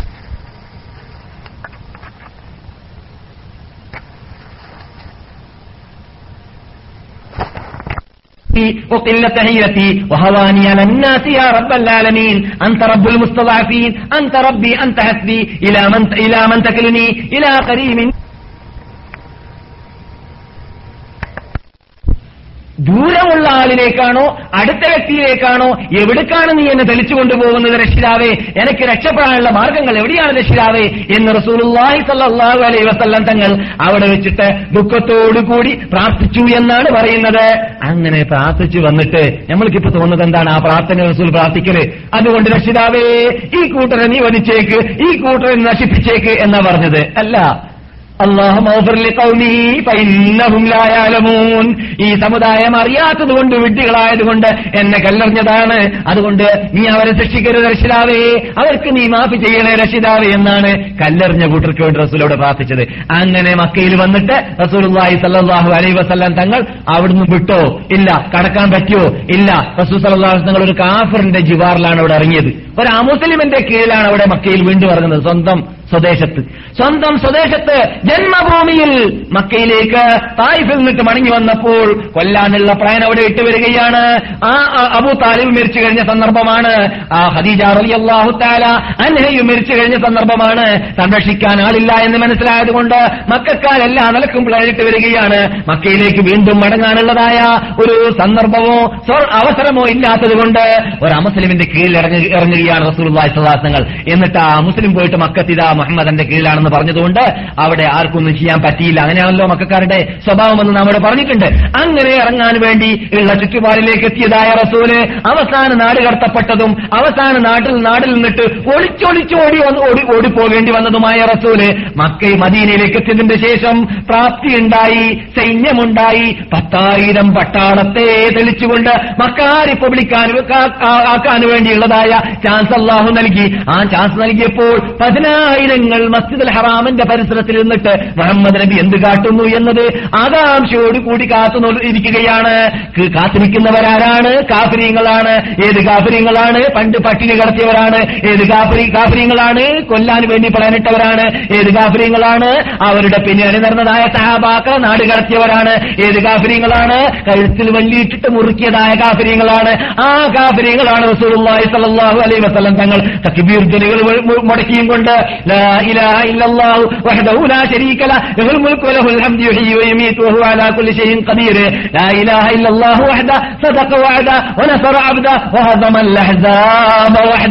എന്ന ആ കലിമത്ത് തൗഹീദിന്റെ വചനങ്ങൾ ഉപയോഗിച്ചുകൊണ്ട് എങ്ങനെയാണ് സൈന്യത്തെ കീഴടക്കുവാൻ എങ്ങനെയാണ് ശക്തി ശക്തിയുള്ളതായ ലോകത്തിലുള്ള സർവ സൈന്യങ്ങളെയും സർവ ശക്തികളെയും കുഫിയത്തിന്റെ ശക്തിയെല്ലാം പരാജയപ്പെടുത്തിയും കൊണ്ട് കീഴടക്കിയും കൊണ്ട് മക്കയെ മടക്കി തന്നതായ പ്രതാപത്തെ മടക്കി തന്നതായ വിജയത്തെ തന്നതായ റബ്ബുൽ ഇദ്ദത്തിനാണ് സ്തോത്രം എന്ന് പറഞ്ഞുകൊണ്ട് മുഹമ്മദ് സല്ലല്ലാഹു അലൈഹി വസല്ലം കേറിയതായ കുതിരയുടെ കേറിയതായ ഒട്ടകത്തിന്റെ കേറിയതായ വാഹനത്തിന്റെ മീതെ നിന്നിട്ട് റസൂൽ തല പൊക്കിയിട്ടല്ല മസ്ജിദ് ഹറാമിലേക്ക് പ്രവേശിച്ചത്. മക്കയിലേക്ക് കടന്നപ്പോൾ അള്ളഹാനോടുള്ളതായ ആ ഭക്തി കൊണ്ട് അള്ളഹാനോടുള്ളതായ സ്നേഹം കൊണ്ട് അള്ളഹാനോടുള്ളതായ ആ ശുക്രും നന്ദിയും പ്രകടമാക്കാൻ വേണ്ടി നബി സല്ലാഹു അലൈഹി വസല്ലം നബി ഇരുന്നതായ വാഹനത്തിലേക്ക് സുജൂതായിട്ട് നബിയുടെ ആ ഷറഫാക്കപ്പെട്ട ശിരസിനെ സുജൂതിൽ കടത്തിയും കൊണ്ടാണ് മക്കയിലേക്ക് പ്രവേശിച്ചത്.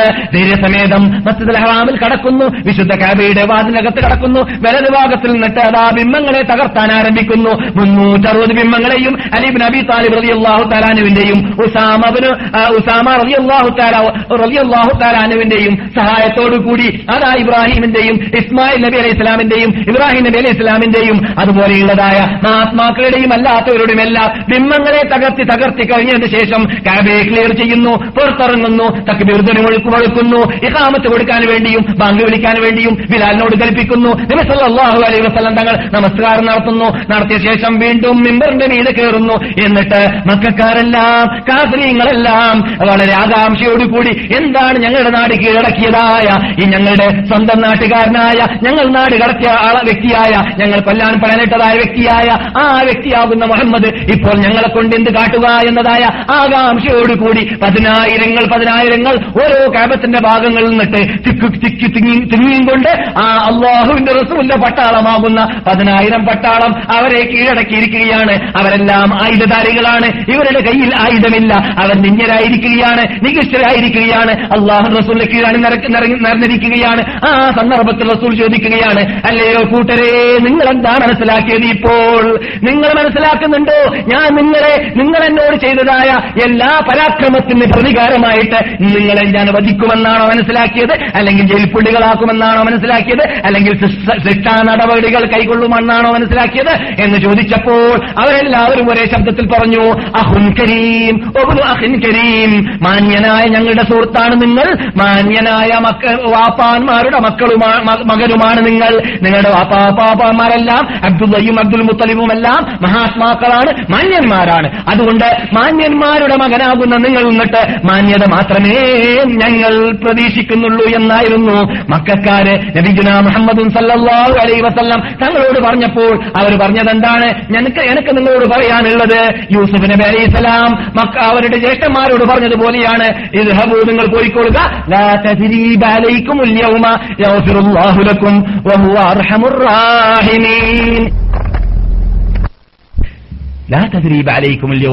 ഇന്ന് നിങ്ങളെ ഞാൻ ആക്ഷേപിക്കുന്നില്ല. യഗ്ഫിറുല്ലാഹു ലക്കും. അള്ളാഹു നിങ്ങൾക്ക് മാഫ് ചെയ്യട്ടെ. വഹു അർഹമുർ റാഹിമീൻ. അവൻ അനുഗ്രഹീത വ്യക്തി. എന്തിനാണ് ഇതൊക്കെ പറഞ്ഞു വന്നത്? അനുഗ്രഹത്തിന്റെ ഏറ്റവും തുറിച്ച ഭാഗമാണ് ലോകം കാണുന്നത്.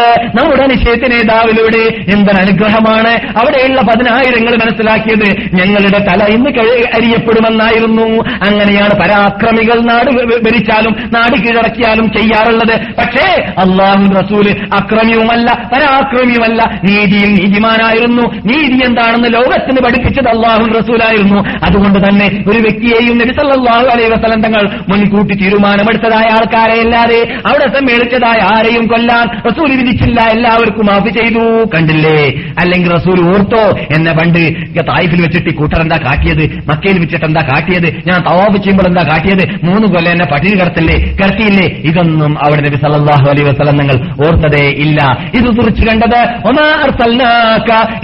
റഹ്മത്തൻ ഇന്നമാ അന മുഹ്ദ. റസൂൽ പറയുകയാണ് ഞാൻ അള്ളാഹു സുബാനത്ര സമ്മാനമായിട്ട് ലോകത്തിന് അർപ്പിച്ചതായ അനുഗ്രഹത്തിന്റെ കട്ടയാണ് അനുഗ്രഹത്തിന്റെ കഷ്ണമാണ്. ആ അനുഗ്രഹം ലോകം പ്രകടമായി കണ്ടതാണ് പൊതുവിൽ കണ്ടതായ രംഗമാണ് ഇത് ഉഹദിൽ വെച്ചിട്ട് നബിഗുന മുഹമ്മദ് സല്ലാഹു അലൈ വസല്ലാം തങ്ങൾ കുഴിയിൽ വീണു. നബിയുടെ ഷറഫാക്കപ്പെട്ട പല്ല് നഷ്ടപ്പെട്ടു. നബിയുടെ തല പൊട്ടി. നബി സല്ലാഹു അലൈ വസല്ലം തങ്ങളുടെ ഇവിടെ നിന്ന് കുഴിയുണ്ടായി.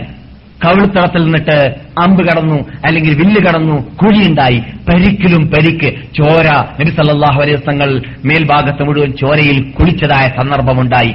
അങ്ങനെ പലരും പലതും പറഞ്ഞു നോക്കി. നബി സല്ലല്ലാഹു അലൈഹി വസല്ലം തങ്ങളോട് സഹാബാക്കൾ പറഞ്ഞു അല്ലയോ റസൂലേ നിങ്ങളെ ആക്രമിച്ച നിങ്ങളെ ശിക്ഷിച്ച നിങ്ങളെ ദ്രോഹിച്ച നിങ്ങളെ മർദ്ദിച്ചതായ ഈ മക്കാർക്ക് വേണ്ടി പ്രാർത്ഥിക്കാൻ അവർക്കെതിരിൽ പ്രാർത്ഥിക്കാൻ ഇനിയും സന്ദർഭമായില്ലേ? റസൂലുള്ളാഹി സല്ലല്ലാഹു അലൈഹി വസല്ലം അവിടെയും മറുപടി പറഞ്ഞത് അള്ളാഹു എന്നെ അനുഗ്രഹീത പുരുഷനായിട്ടാണ് നിയോഗിച്ചത്. ഞാൻ അതുകൊണ്ട് അവർക്കെതിരിൽ പ്രാർത്ഥിക്കുന്നതേ അല്ല. അവർക്ക് വേണ്ടിയിട്ട് മാത്രമേ പ്രാർത്ഥിക്കുകയുള്ളൂ എന്നാണ്. ഒഹദിൽ വെച്ചിട്ട് നബിഗുന മുഹമ്മദ് അലൈഹി വസല്ലം തങ്ങൾ പറഞ്ഞത് അങ്ങനെ ലോകത്തിൽ ഏത് സംഭവങ്ങൾ പരിശോധിച്ച് നോക്കുകയാണെങ്കിൽ നബി വസല്ലം തങ്ങൾ അനുഗ്രഹീത പുരുഷനാണ് എന്നത് തിരിച്ചു കണ്ടതുപോലെ വേറൊരു വ്യക്തിത്വത്തിലും ആ രൂപത്തിൽ കാണാൻ സാധിക്കുന്നതേ അല്ല. അതുകൊണ്ട് ആര് ഏത് സന്തോഷ വാർത്ത നൽകുന്നതായിട്ട് വരികയാണെങ്കിൽ അനുഗ്രഹ അനുഗ്രഹീത പുരുഷൻ എന്ന പേരിൽ വിശേഷിപ്പിക്കാൻ ലോകത്ത് പറ്റുന്നുണ്ടെങ്കിൽ അത് ഏറ്റവും ഫിറ്റാകുന്ന വ്യക്തി നമ്മുടെ അനുശേദ നേതാവായ നബിഗുന മുഹമ്മദ് സല്ലാഹു അലൈ വസല്ലം തങ്ങളായിരുന്നു. അതെ അതുകൊണ്ട് തന്നെ നബി സല്ലാഹു അലൈഹി വസ്ലം തങ്ങൾ എല്ലാവരുടെ മുമ്പിലും അനുഗ്രഹം തുറിച്ച് കണ്ടുകൊണ്ടേയിരുന്നു എന്നത് നമുക്കറിയാം. നബിയുടെ സ്വന്തം കുട്ടികൾ ഇബ്രാഹിം എന്ന കുട്ടിയെ പലപ്പോഴും ചുംബിച്ചതായിട്ട് സഹീൽ ബുഖാരിയിൽ കാണുന്നു. ഇബ്രാഹിം എന്ന കുട്ടിയെ സാധാരണ ചുംബിക്കാറുണ്ട്. മരണശേഷം നബിസല്ലാഹു അലൈ വസ്ലം തങ്ങൾ തിരക്കിട്ട ധൃതി പിടിച്ചതായ സമയത്ത് പോലും ഇബ്രാഹിം എന്ന കുട്ടിയുടെ അടുക്കൽ വന്നിട്ട്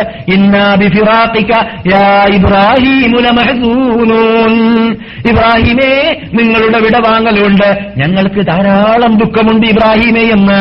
പതിനെട്ട് മാസം മാത്രം ജീവിച്ചു മരിച്ചതായ നമ്മുടെ അനിഷേധ്യ നേതാവായ നബിജുന മുഹമ്മദ് സല്ലാഹു അലൈ അലൈഹി വസല്ലം തങ്ങളുടെ കുഞ്ഞോമന മകനായ ഇബ്രാഹിമിന്റെ മുമ്പിൽ വെച്ചിട്ട് കണ്ണുനീര് ധാരധാരിയാക്കി ഒഴിപ്പിച്ചിരുന്നു റഹ്മത്ത് കൊണ്ടുള്ള കണ്ണേർ കണ്ണുനീരായിരുന്നു അത്. എന്നല്ലാതെ അട്ടഹാസിച്ചിരുന്നില്ല സഹാബാക്കൾ ചോദിച്ചു നിങ്ങളല്ലേ മരണപ്പെട്ട ആൾക്കാരെന്ന് പറഞ്ഞത്? അത് ഹൃദയത്തിൽ നിന്ന് കയറുന്നതായ വിഷമമാണ് ദുഃഖമാണ് അത് കരച്ചലല്ല യഥാർത്ഥത്തിൽ. അങ്ങനെയുള്ളതായ കണ്ണുനീര് ഇസ്ലാമിൽ അനുവദനീയമാണ്.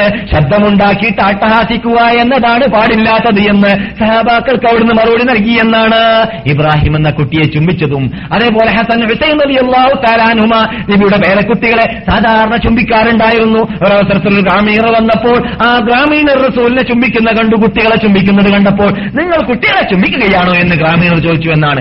റസൂൽ ചോദിച്ചു നിങ്ങളോ? അദ്ദേഹം പറഞ്ഞു എനിക്ക് പത്ത് കുട്ടികളുണ്ട് ഇതുവരെ ഒരു കുട്ടിയും ഞാൻ ചുംബിച്ചിട്ടില്ല എന്നാണ്. എനിക്ക് പത്ത് കുട്ടിയുണ്ട് കുട്ടികളുണ്ട് ഒരു കുട്ടിയെയും ഞാൻ ചുംബിച്ചിട്ടില്ല എന്ന് ഗ്രാമീണർ പറഞ്ഞപ്പോൾ നിങ്ങളുടെ ഹൃദയത്തിൽ നിന്നിട്ട് റഹ്മത്തിന് അള്ളാഹു എടുത്തു കളഞ്ഞതെന്ന് ഞാൻ എന്ത് കാട്ടാനാണെന്നാണ്? നബിഗുന മുഹമ്മദ് സല്ലാഹു അലൈ വസല്ലം അദ്ദേഹത്തോട് ചോദിച്ചത് എന്ന് ചരിത്ര സഹിഹായ ഹദീസിൽ കാണുന്നു.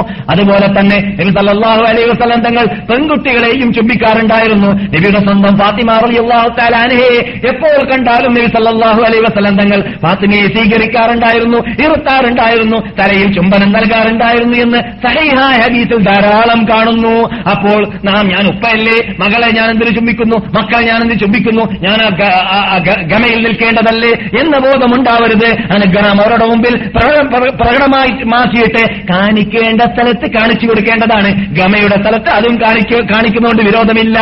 പക്ഷേ ആ ഗാംഭീര്യത എപ്പോൾ വേണം വേണം? അവിടെ ഗാംഭീര്യത. പക്ഷെ അനുഗ്രഹത്തിന്റെ സന്ദർഭം സ്വീകരിക്കേണ്ട സന്ദർഭം വരുമ്പോൾ കടത്തേണ്ട സന്ദർഭം വരുമ്പോൾ സന്ദർശന സന്ദർഭം സന്ദർഭം വരുമ്പോൾ അവിടെയെല്ലാം അനുഗ്രഹം നമ്മളിൽ നിന്നിട്ട് തുറച്ചു കാണാൻ വേണ്ടിയാണ് മുഹമ്മദും വസല്ലം തങ്ങൾ അങ്ങനെ ചെയ്തത് എന്നത് നാം മനസ്സിലാക്കിയിരിക്കേണ്ടതുണ്ട് ഉറക്കം പോയി കഴിഞ്ഞു. അതുകൊണ്ട് ഇനിയിപ്പോൾ ഉറക്കം നീക്കാൻ വേണ്ടി പ്രത്യേക മാർഗങ്ങൾ കൈകൊള്ളേണ്ടതില്ല. ചുംബനം പറഞ്ഞപ്പോൾ ഒരു കഥ ഞാൻ ഓർക്കുകയാണ്. അത് പറഞ്ഞിട്ട് നിർത്തിക്കളയാം. ദുഹാത്തുൽ അറബ് നാലാളാണ്. ദുഹാത്തുൽ അറബ് എന്ന് പറഞ്ഞാൽ അറബികളിൽ പോകിരി എന്ന് പറയാൻ പറ്റില്ല കേട്ടോ സഹബാക്കളാണ്. പക്ഷെ വീടിന് അർത്ഥം വെക്കുകയാണെങ്കിൽ മുസീബത്ത് എന്നാണ് ദുഹാത്ത് എന്ന് പറഞ്ഞാൽ. എന്ന് പറഞ്ഞാൽ ഭയങ്കര കഴിപ്പ് ഭയങ്കര കഴിവ്. എന്തെങ്കിലും പ്രശ്നം ഉണ്ടായാൽ കമ്പ്യൂട്ടർ വർക്ക് ചെയ്യുന്നതിനേക്കാളും പെട്ടെന്ന് തകൃതിയായിട്ട് അവരുടെ ബുദ്ധി വർക്ക് ചെയ്യും. അങ്ങനെയുള്ള നാലാളെയാണ് മുസ്ലിം ലോകം കണ്ടിട്ടുള്ളത് എന്നാണ്. അമ്രബുൽ ആസ് താലാനു അതിലൊരാളായിരുന്നു. മുഗീറത്തുബിന് അലി റളിയല്ലാഹു താലാനു ഒരാളായിരുന്നു. മുആവിയത്തുബിന് അബി സുഫിയാൻ റളിയല്ലാഹു താലാനു ഒരാളായിരുന്നു. സിയാദുബിന് അബീഹി റഹമത്തുല്ലാഹി അലൈഹി താബിയാണ് ഒരാളായിരുന്നു. ഈ നാലാണ് ദുഹാത്തുൽ അറബ് എന്ന അറബികൾ പറയുക. ദുഹാത്ത് പറഞ്ഞ ദാഹിയ. ദാഹിയ എന്ന് പറഞ്ഞാൽ മുസ്തീബത്ത് എന്നാണ്. അയാൾ അത് അയാളടുത്ത് ചെന്ന രക്ഷപ്പെടാനൊന്നും സാധിക്കൂലാണ് ഒരു ഒരു രണ്ട് ലക്ഷം മൂന്ന് ലക്ഷം പട്ടാളം റോം ചക്രവർത്തിയുടെ എത്തിന് കേട്ടാൽ അമൃബിന് ആസിന് ഒരു ഈച്ച പറന്ന ഭാവം ഉണ്ടാവില്ല എന്താണ്? പെട്ടെന്ന് അയാളുടെ കമ്പ്യൂട്ടർ പ്രവർത്തിക്കും പെട്ടെന്നുള്ള പരിപാടികൾ ഉണ്ടാക്കും പെട്ടെന്ന് പെട്ടെന്ന് പെട്ടെന്ന് എന്നായിരിക്കും ചെയ്യുക. അങ്ങനെയുള്ള കഴിവ് എല്ലാവർക്കും എല്ലാവർക്കും ഉണ്ടാവാറില്ല. അതുകൊണ്ടാണ് ദുഹാത്തി എന്ന് അറബികൾ പേര് വെക്കാൻ കാരണം. നാലാളാണെന്നാണ്. അവരുടെ കഴിവ് മനസ്സിലാക്കാൻ അമറുബുൽ ആസാണല്ലോ ഈജിപ്തും അതിന്റെ പരിസരവും ഇത് African രാഷ്ട്രത്തിൽ Tunisia Morocco Libya Tunisia Morocco Algeria എന്നീ വെളുത്ത രാഷ്ട്രങ്ങൾ കറുത്ത രാഷ്ട്രങ്ങളല്ല. എന്ന് പറഞ്ഞാൽ വെളുത്തവർ ജീവിക്കുന്ന ആഫ്രിക്കൻ രാഷ്ട്രങ്ങൾ. ഈജിപ്തിന്റെ മറ്റൊരു ഒരു പകുതി ഭാഗവും ആഫ്രിക്കൻ രാഷ്ട്രമാണല്ലോ. ഈജിപ്ത് മുഴുവൻ ഏഷ്യ അല്ലല്ലോ. നിങ്ങൾക്കറിയാം. അല്ലേ? ഈജിപ്തിൽ വലിയൊരു ഭാഗം എന്താണ്? ആഫ്രിക്കയാണ്. ഇതെല്ലാം കീഴടക്കിയ ആളാണ്.